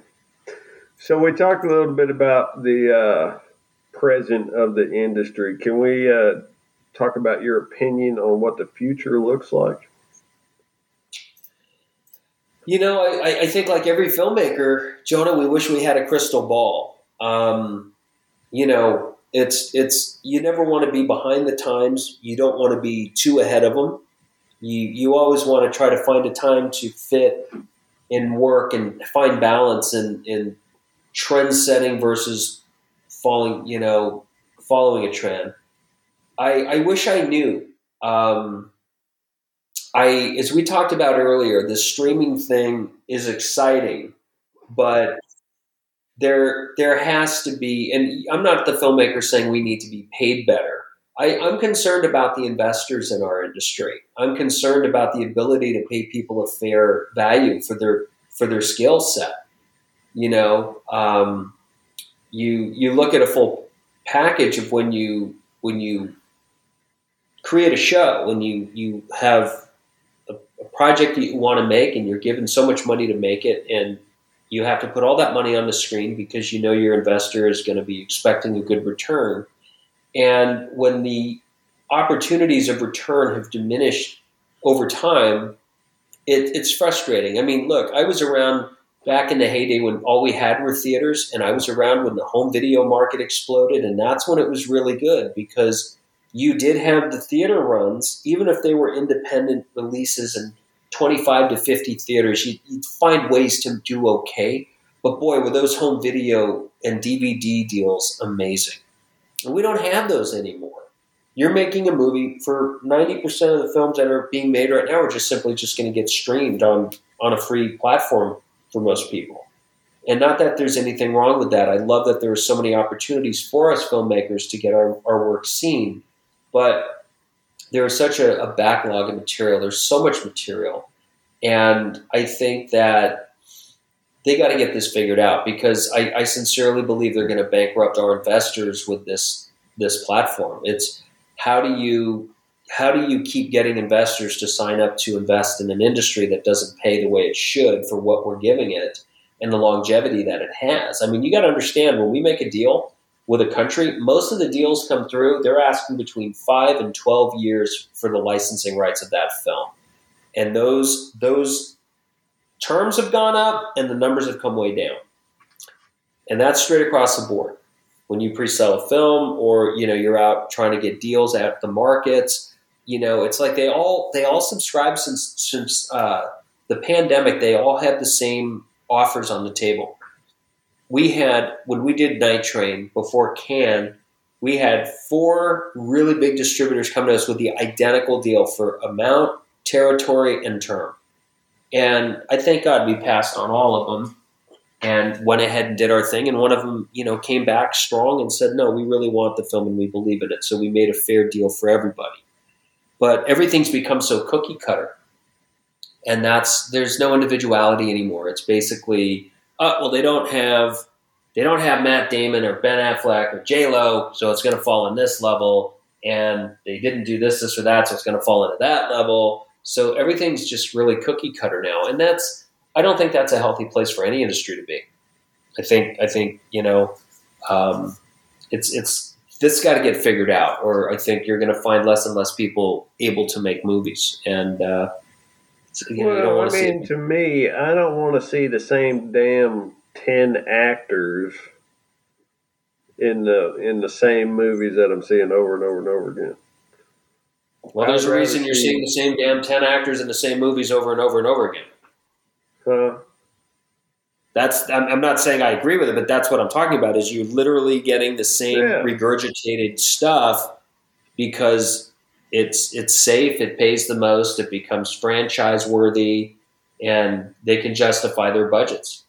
Right. Put a little variety in there. Couldn't agree more. Yeah, I, I'm concerned about the future of our industry. I hope they figure this out. I really do. Well, I hope so. I mean, I don't watch a lot of movies here lately. You know, I, I when it comes to the podcast now and my daily job, I really don't have time to. But when you know you got a hold of me, and I was like, well, hell, I watched a a good chunk of his movies growing up, and so I was yeah, like, "Wow, yes. this is like an opportunity I'm not going to pass up." And so it's pretty awesome that I Thank got you. to got to talk to you. I'm enjoying this completely. So, uh, likewise, what, what is your future looking like here? We were talking about a new movie that you were working on. Well, I've got a project called Night Train that comes out January 13th in theaters and starts the streaming, uh, I believe, the 17th. So we come out the 13th in theaters. I believe the 17th it'll start streaming. Um, really excited about this one. It's got Danielle C. Ryan, who was our star of Double Threat. It's got uh, Diora Baird, who's been in, you know, got, you know, she's in Cobra Kai. She was in Texas Chainsaw Massacre. She's been in a bunch of cool stuff. Um, we got Joseph D. Reitman, Joe Lando, um, Kevin Joy, Ivan Sergei. Um, I'm sure I'm missing a lot of them. Uh, it's a really big ensemble cast, and uh, it's it's an action thriller. It's got some some real intense stuff. I mean, we worked with Valerie Thompson, who is the world's fastest woman. She's she's gone over 358 miles an hour on a motorcycle, and Valerie we did we did have one double in this film for Danny, and that was Valerie because her character is somebody who's trying to break you know land speed records on motorcycles. So Valerie Thompson was good enough to come out uh, and go over 200 miles an hour on a street bike for us out in the dirt, and uh, we did that shit. That was awesome, and we we had Mike Mike C Ryan who holds all sorts of Guinness Book of World Records for jumping trucks and he does. He's. I think he's the guy that spends the most time behind the wheel in the Fast and Furious movies as the real stunt driver. Uh, Mike. Mike did some great stunts for us in the Night Train. Um, we had Darren Parsons, who's a well-known uh, truck racer, come out in his Baja truck and chase us and jump and do all sorts of cool shit. So we just, you know, the film opens up with like a hundred, you know, rice rocket cars we just wanted to have fun and just really pay an homage to all the cool fast shit that we all grew up loving. Wow. And um, tied it in with a really cool story. So we're really excited. I'm, I'm looking forward to that one. I might actually go to the theater. Oh, that would mean a lot if you did, man. That would mean a lot. It's called Night Train. Um, but yeah, it's about what it's about is a single mom who's struggling to make ends meet to uh, pay for medical supplies for her son who's living with cystic fibrosis and um, she relies on black market medical supplies because a lot of people don't realize this, Jonah. But even if you have insurance, a lot of a lot of times kids with cystic fibrosis can cost a family several, you know, tens of thousands of dollars a year. And um, Danny, our star, is uh, a nephew who's living with cystic fibrosis, and I lost a couple of friends growing up that were very close to me with that. So this was something that we kind of kind of wanted to do together. And uh, so her black market ring dries up because the FBI is starting to clamp down on those guys, and uh, she, being a speed freak of you know vehicles, not the drug, uh, makes a deal with her with her black market contact and says, "Look, let me run, let me run the drugs. I'll get it there and back faster than anybody." And uh, so the FBI focuses their attention on her, and it becomes you know her versus the FBI. Well, that's awesome. I'm not to make you get any more, uh, not give you too many spoiler alerts, guys. So make sure to go check it out. Um, so, out of all the things that you've done in the industry, what's your what's the most favorite part that you like to partake in? I love I love the shooting process. I like you know to me that's the playtime. You know, um, you know Ray Lewis, a great linebacker for the Baltimore Ravens, you know used to say you work hard Tuesday through Friday so you could play on Sunday, and uh, that to me that to me was was a real good parallel for me. It's you put in all this time in Hell Week and training camp, you know, which is pre-production. So you so you have that time to go play with your your team and that's the fun. The shooting part is always fun for me. I don't I don't care if I'm working with the biggest dick actor. Nobody can ruin that for me. I just I just say you know what that's their problem. I, I just I just let them just have their their moment of shit. Just, just I don't let them bring me down. I don't care if we get rained out. There's always a way. I always said if I have an actor and a camera, I'll make the movie. And that to me is it's fun. It's the challenge. It's the um, the adversity. It's showing up to a set and you're you know, your coordinator says, dude, there was winds here last night, blew away our set. We, we had 70 mile an hour winds here last night. Everything's gone. Great. All right, let's figure it out. It's a challenge. It's fun. I, I, I don't like when that happens, but that's the whole process. I think I it like, brings I like, I think it uh, helps you with your creativity because you got to kind of have to bring it back out. It does. It does. And, you know, you're constantly thinking about how to be creative and how to tell the story in a unique way that's not going to turn people off but man, I tell you, I just love the challenge of day to day. I love when we tackle a day and it's like, wow, we, we made it through another one. Because, you know, usually we shoot 25 to 30 days, 20, 20, 22 to 30 days on a shoot, depending on, on how elaborate it is. And every day has got its own challenges. Every day I learn something new. Every day has its its hiccups, and it's it's about how you all band together and overcome it. You know, you were in the military, you understand teamwork. Mm-hmm. It's very similar being in a in a shit situation sometimes and having to pull everybody together and overcome some shit that you don't expect. But you got to get through the day. You don't have a choice. You have to get through the day. I but love after that. everything is said and done, when you see that your name is right there, Shane Stanley film, how does that make you feel?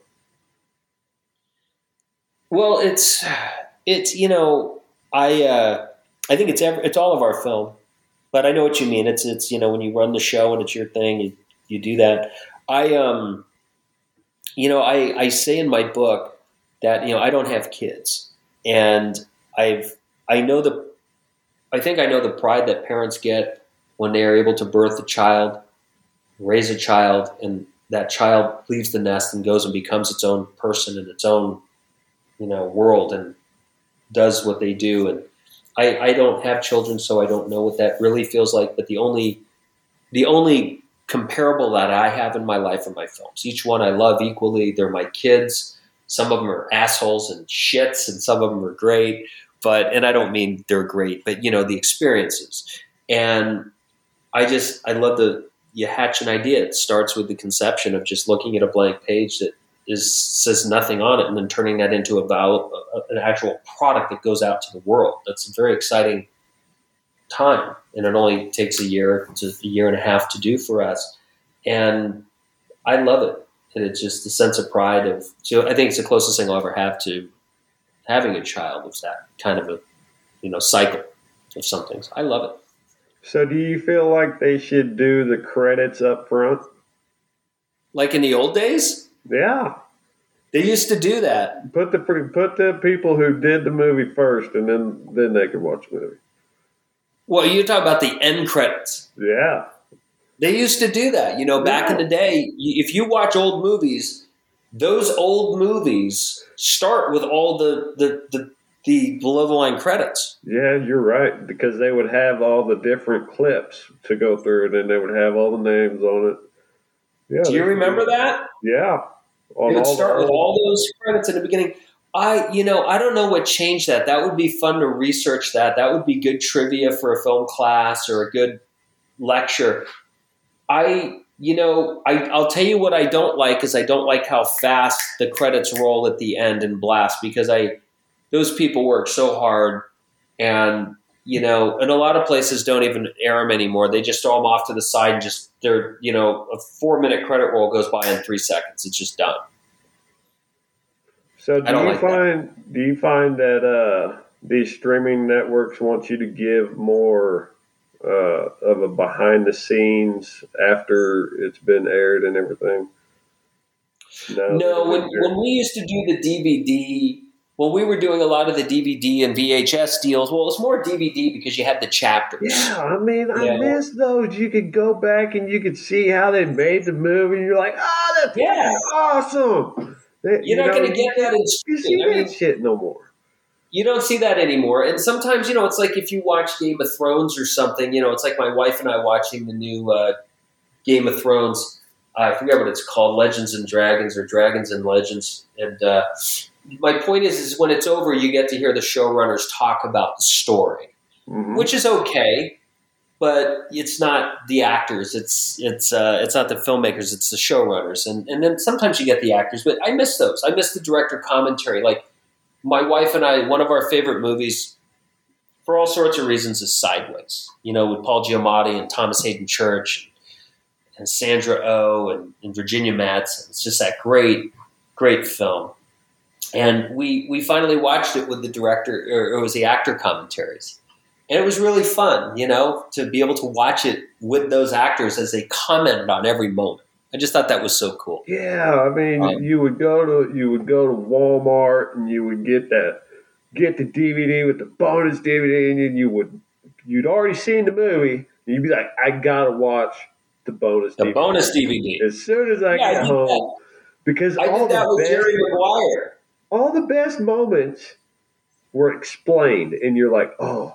Yes, that's Yeah. the reason why. Or the confusion that you had, you're like, oh, there it is. Okay, now I get it. Now I understand. Ugh. Yeah, those were good times. Yeah, I miss that. I, you know, during the pandemic, there was a little swell of DVDs that were coming up again. It was like the DVD market took a big uptick, and then and then it went away. I think it was about people wanting to have movies and got into a thing again. But I miss that. We all used to have a great collection. I don't have any. I got like three DVDs now.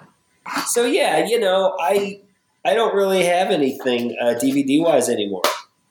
Right, and you know, and even if you did, it had to be in pristine condition. It was real old. You wouldn't be playing it a lot because what you probably got a hundred plays out of it, and it was done. Are you talking about DVD? Yeah. Yeah, they'd wear out, wouldn't they? Like CDs, you could totally grind those out. Oh yeah. Oh, oh, oh, oh! What's this? Ooh, it's a blank. Good news! Good news! I can put some different things in this, but uh, yeah, it's you know I like I like doing the bonus stuff. I, I don't even waste my time with it anymore. I, as we're shooting, I don't even I don't even care. It's like it's like you know when you're streaming movies around the globe, nobody gives a shit. Right. Mm. You know, So is that is there kind of a less of a passion uh, for these movies that you see in other directors, or do you know? I never, I never take the passion. I never discredit anybody's passion. That's not for me. Um, I just think, I just think that you know, a lot of things just become very formulaic. They become a machine. Um, you know, you look at some of the stuff that some of the networks are cranking out, like Lifetime and Hallmark. They literally are just they just keep making the same thing, and they they hire the same people to do it, and they, you know, that's cool if that's their thing. I I'm sure I would hope that whoever they're hiring to do these things are passionate about them. I really would. I, I'd hate to think somebody is in the chair is calling the shots on making a movie that is not passionate about what they're doing. I mean, I did I know over 600 projects. You know, I've done hundreds of commercials, music videos, industrial films, films, TV movies, episodic. You know, um, everything that I do, I, I give it 110 percent. Or it's just why why do it? You know, for me, I, I can't I can't get involved in something if I'm not passionate about it. What's your favorite genre to be in between you know music, movies, TV? My favorite genre, you mean as far as like like action or thriller. I, I mean, action comedy, action thriller. I think is fun. Some movies. I love those. I love those. right on. That's It's, uh, that's it for me. Uh, we were kind of talking earlier about, you know, I don't think we got to explore the the second Gridiron Gang when you made it into a movie. Um, can you can we go through that story a little bit? Sure. Yeah, I mean, so yeah, I mean, we we made the original documentary and then made a deal with Hollywood to have it remade into a film. And you know, my my father and I produced together um, with Neil Moritz and and uh, Phil Joanou, who directed. You know, Phil was such a great director. I really, I've always been a fan of Phil's work. Um, Phil, you know, directed a lot of the big U2 videos and a lot of the early Bon Jovi videos from your Keep the Faith album. I've always liked his style. He he knows how to tell a story with a camera. Um, I thought he did a really good job. It was it was a really good experience, and you know, and, and working with with Dwayne and and Xzibit was in it, and uh, Leon Rippy, and just had a really good cast. The the kids were really good. They were well cast. Um, it's a film I'm really proud of. You know, it's funny is I had I had worked around network TV for for a while, off and on, and a couple of studio films that I was involved with when I worked with Charlie. And I always remembered, you know, this is just that one moment in time in your life that's going to be very special, and it's it's going to have a beginning, a middle, and an end. And you you know, I think what's funny about Gridiron Gang is it was that it was that project that just never went away. You know, Jonah, we talked about how my mom found the article and tried to get my dad to do it. He didn't want to do it, and then he decided to do it, and he couldn't get and got it, and then and then you know we shot it, and nobody wanted it. And one thing a lot of people don't know is nobody wanted the documentary for a long time. It was very difficult to get on the air. We had we had had a lot of success at Tribune and KTLA, which were really big stations out here in LA because Steve Bell captured the vision of our first show and had a lot of success. So he just kept he he would block out air dates for everything we did. He was gone. He went on to start Starz or Encore. I don't remember. Steve passed away about 15 years ago, and we were dealing with a new regime, and they just didn't cap. Nobody could capture the vision of Gridiron. It was like everybody who watched, even our agents at CAA, yeah, it's a cute little picture. Yeah, yeah, it's not going to go anywhere. It's, it's cute, you know. And uh, finally, it finally it captured, and it happened, and and it did well. It was just, it was, and then you know, to have it at the studio back in 92, 93, and not have it go anywhere, and then sit until 2005 until it got made. I mean, it was a long time, but nothing was going on from 95 to 2005. It was 10 years of nothing. Nothing. It was like nothing. And you said that uh, at there was a certain point where they just stripped everything back down to the basics. Correct. I- And, and yeah, and, and thank God for Neil Moritz because you know Neil produces all the Fast and Furious movies. He is like he did I Am Legend. He does you know Sonic the Hedgehog. He did God you know Twenty One Jump Street, SWAT. Neil's a hitmaker, and Neil is so contemporary and so forward thinking in his production. And what was so cool about Neil is Neil said, "Let's go back to the basics. Let's strip this down." you know and it was i was so surprised to hear him say that but was so thankful that he did and we did we, we literally went back to the documentary and the original screenplay written by jeff maguire and we just we just went back to the basics and all they did was update shit. It was like in 1993 what did what did a lot of the gangsters running around drive? Suzuki samurais you remember that? They were driving those little suzuki samurai oh, jeeps? Oh yeah, I do. My Okay, well, one. so the- oh, so so the original gridiron script had you know the gangbangers floating around in suzuki samurais and you know doing or saying certain things and we just we just we stripped everything back to that but then just okay well they don't drive suzuki samurais anymore. It's making a monte carlo. It's making an impala. And we just those are the kind of changes we made. We kept it very very very back to the basics. So, do you feel like when you're writing a whole script, you kind of want to keep it basic, and then when you go into the shooting phase, the more creative side of you comes out, and then your vision kind of becomes more clear because you're seeing it? No, I think because I've been, you know, I started shooting only the stuff that I wrote. Now I shoot, you know, CJ's or somebody that writes with me and writes the, the stuff that I shoot, and you know, it, it's it's really easy. You just you just kind of know what you're getting into, and and you just you look at it and you say, this is the this is how I would do this. I I think there's what I've learned is there's there's three scripts. There's the one that's written, the one that's shot, and the one that's edited. And what I try to do is is is make phase one and three as close as I can. You know, I, I mean, good lord, you, you can you know you can look at them like this. We have one, two, and three, and it could be miles apart, right? And what I try to do is like, okay, look, we know we're going to shoot it here with these actors, so let's let's try to write this script. Let's let's rewrite some of this dialogue to fit this actor that we know we're going to have. That these some of these words, the way it was written, it just doesn't work with this actor. Let's let's retool this. Or we don't have access to this kind of neighborhood. We have access to that kind of neighborhood. So why don't we re why don't we tweak it? You know, I, I try to do that. But often, if I'm able to work with a writer early on, um, I'll often just say, "Come location scouting with me," or "Let me send you pictures of all the locations we have access to for this film. Write these in." And it, it's, it's something that CJ's done very well. You know, because he he lives in England, and we shoot everything out here in SoCal, and you know everything's done with either Google Satellite or I'll just go out and say, "Hey, dude, here's 30 locations that I can get for the next film. Make it work," and then he does it. You know, that's awesome. It's a cool way to work. I like it.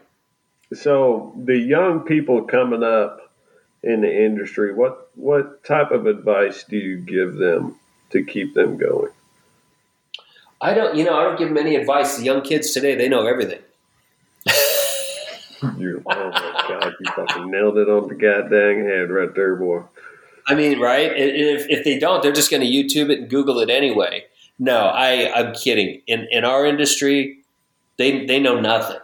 Um, I, I always just tell them, hey, you know what?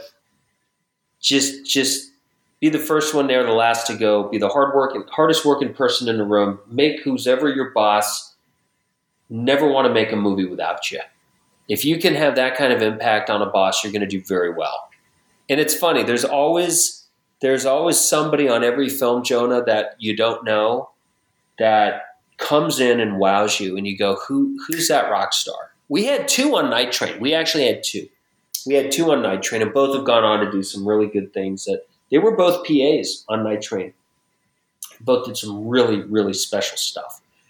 And uh, I think if you do that, if you can do that, is somebody who's just just be be a sponge, absorb, learn, learn to anticipate needs of those around you. Always don't don't watch other people work. I think the the most thing that makes me the most frustrated on a set is just because it's not your department doesn't mean you watch somebody else do the work.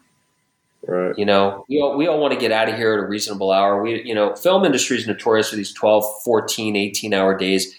Night train, we went into one 11 hour day. Every other day was 10 or under.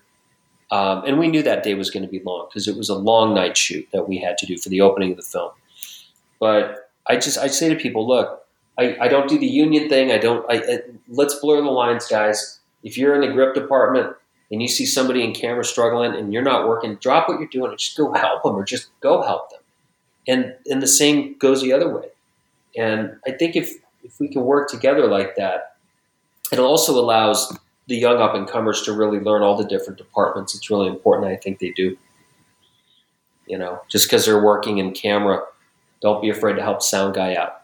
Yeah, I think it's better to be well rounded than just single minded that's how I that's how I made my way in this industry. I, I worked, you know, as I told you when we first started, I was calling people because you know I, I worked for my dad and was calling his Rolodex, and they would give me numbers. I never got a job from a friend of his. It was always, well, you know, I know this guy. Call this guy, or call this one, and I'd call, and I would just say, hey, look, I'll come work for free. I'll even pack my own lunch.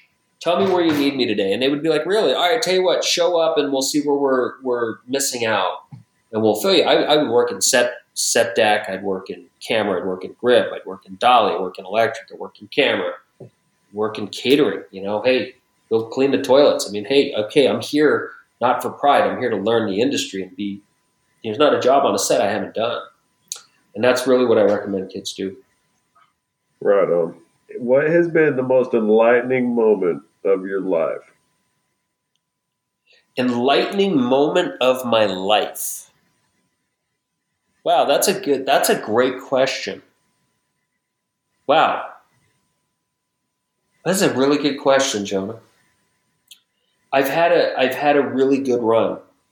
Um, I don't I don't have one thing that stands out as the that moment. Um, if that makes sense. I mean, I'm not a parent, so I haven't seen a child be born. I understand for parents that's amazing. Like once you're a parent, I mean, obviously my my wife committing her her life to spend the rest of her life with me is special, but that that comes over time. It's not a one moment thing. You know, our wedding was very special, but um, you know, I, I've had a really good run. I've had a blessed life. I, I tell people if if I was told tomorrow is going to be my last day, I wouldn't run out and feel like I have a checklist, a bucket list, or any of that stuff that needs to be done. I've, I've more than lived and checked off things. So I, I just I don't feel that I don't feel there's been this one thing that's been anything more special than every every other day. Every day I find something special. That's awesome. Love that answer.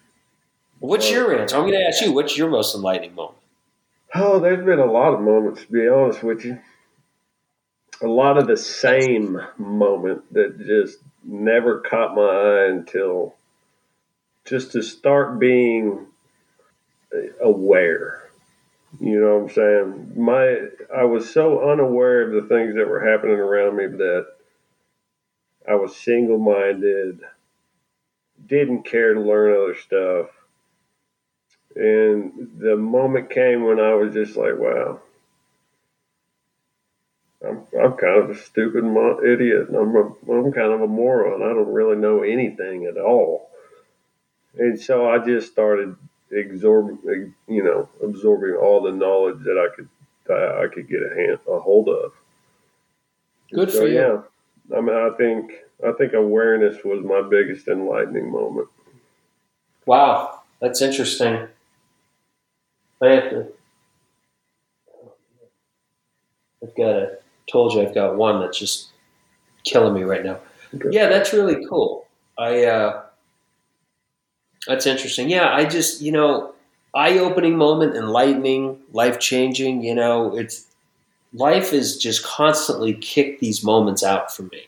hmm you know it's and that's that's it's just because i find so much in everything that i do i try i don't just do things you know it's i hate to quote it but i, I gotta give i gotta give credit where credit's due you know steven tyler had a saying you know anything worth doing is worth overdoing and I, I've, I've always thought that was a really cool way to to to to put into you know I feel you do it with your podcast you you really take the time you do a you know you like to talk to your guests before we interview and that's very rare Yeah, I It's mean, you you if, if you're in going if you're going cold, it's kind of awkward.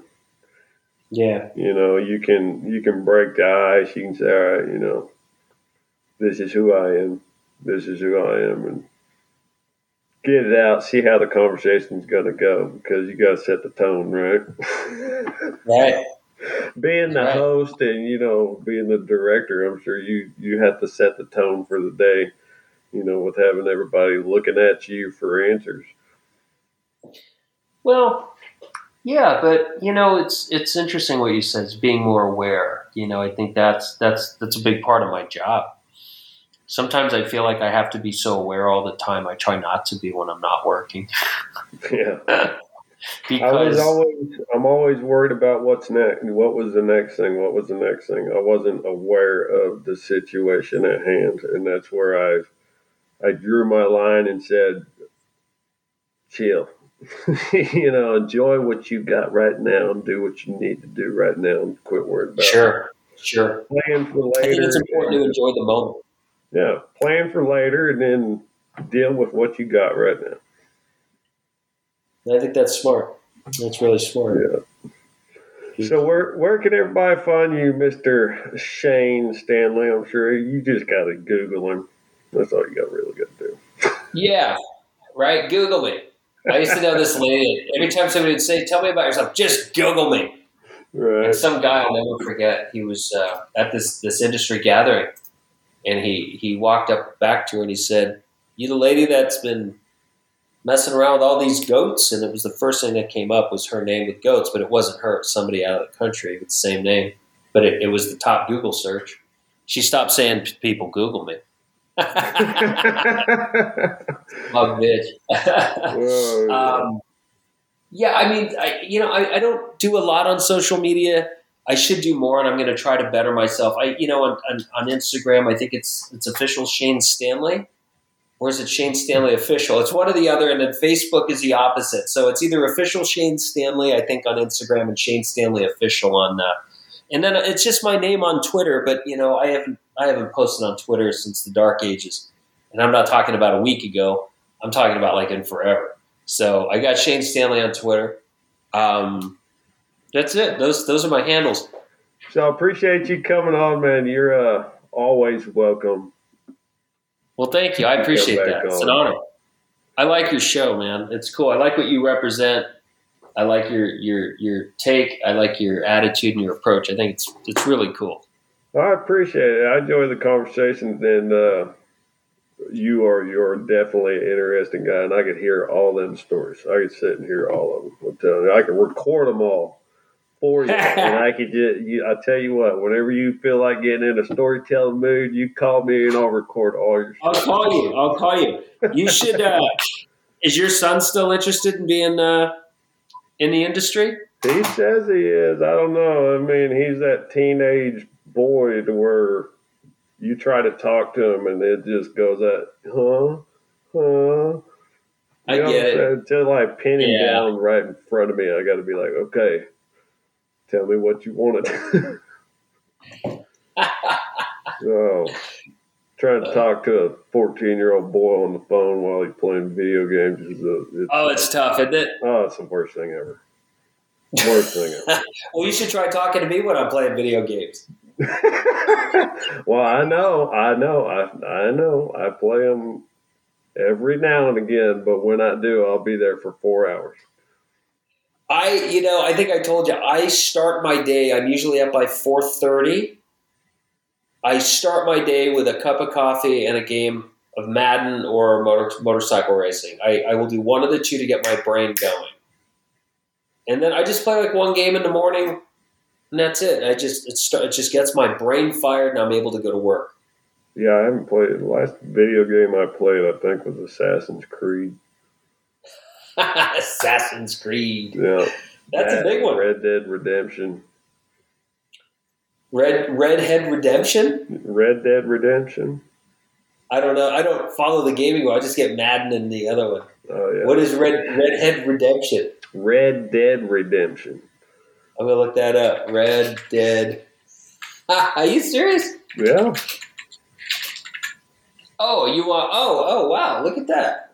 That's like a real. That's like a real game. oh yeah. Oh wow! I looks, can do it. oh, it's an online game. Uh, you can play it on. Uh, you can just play it.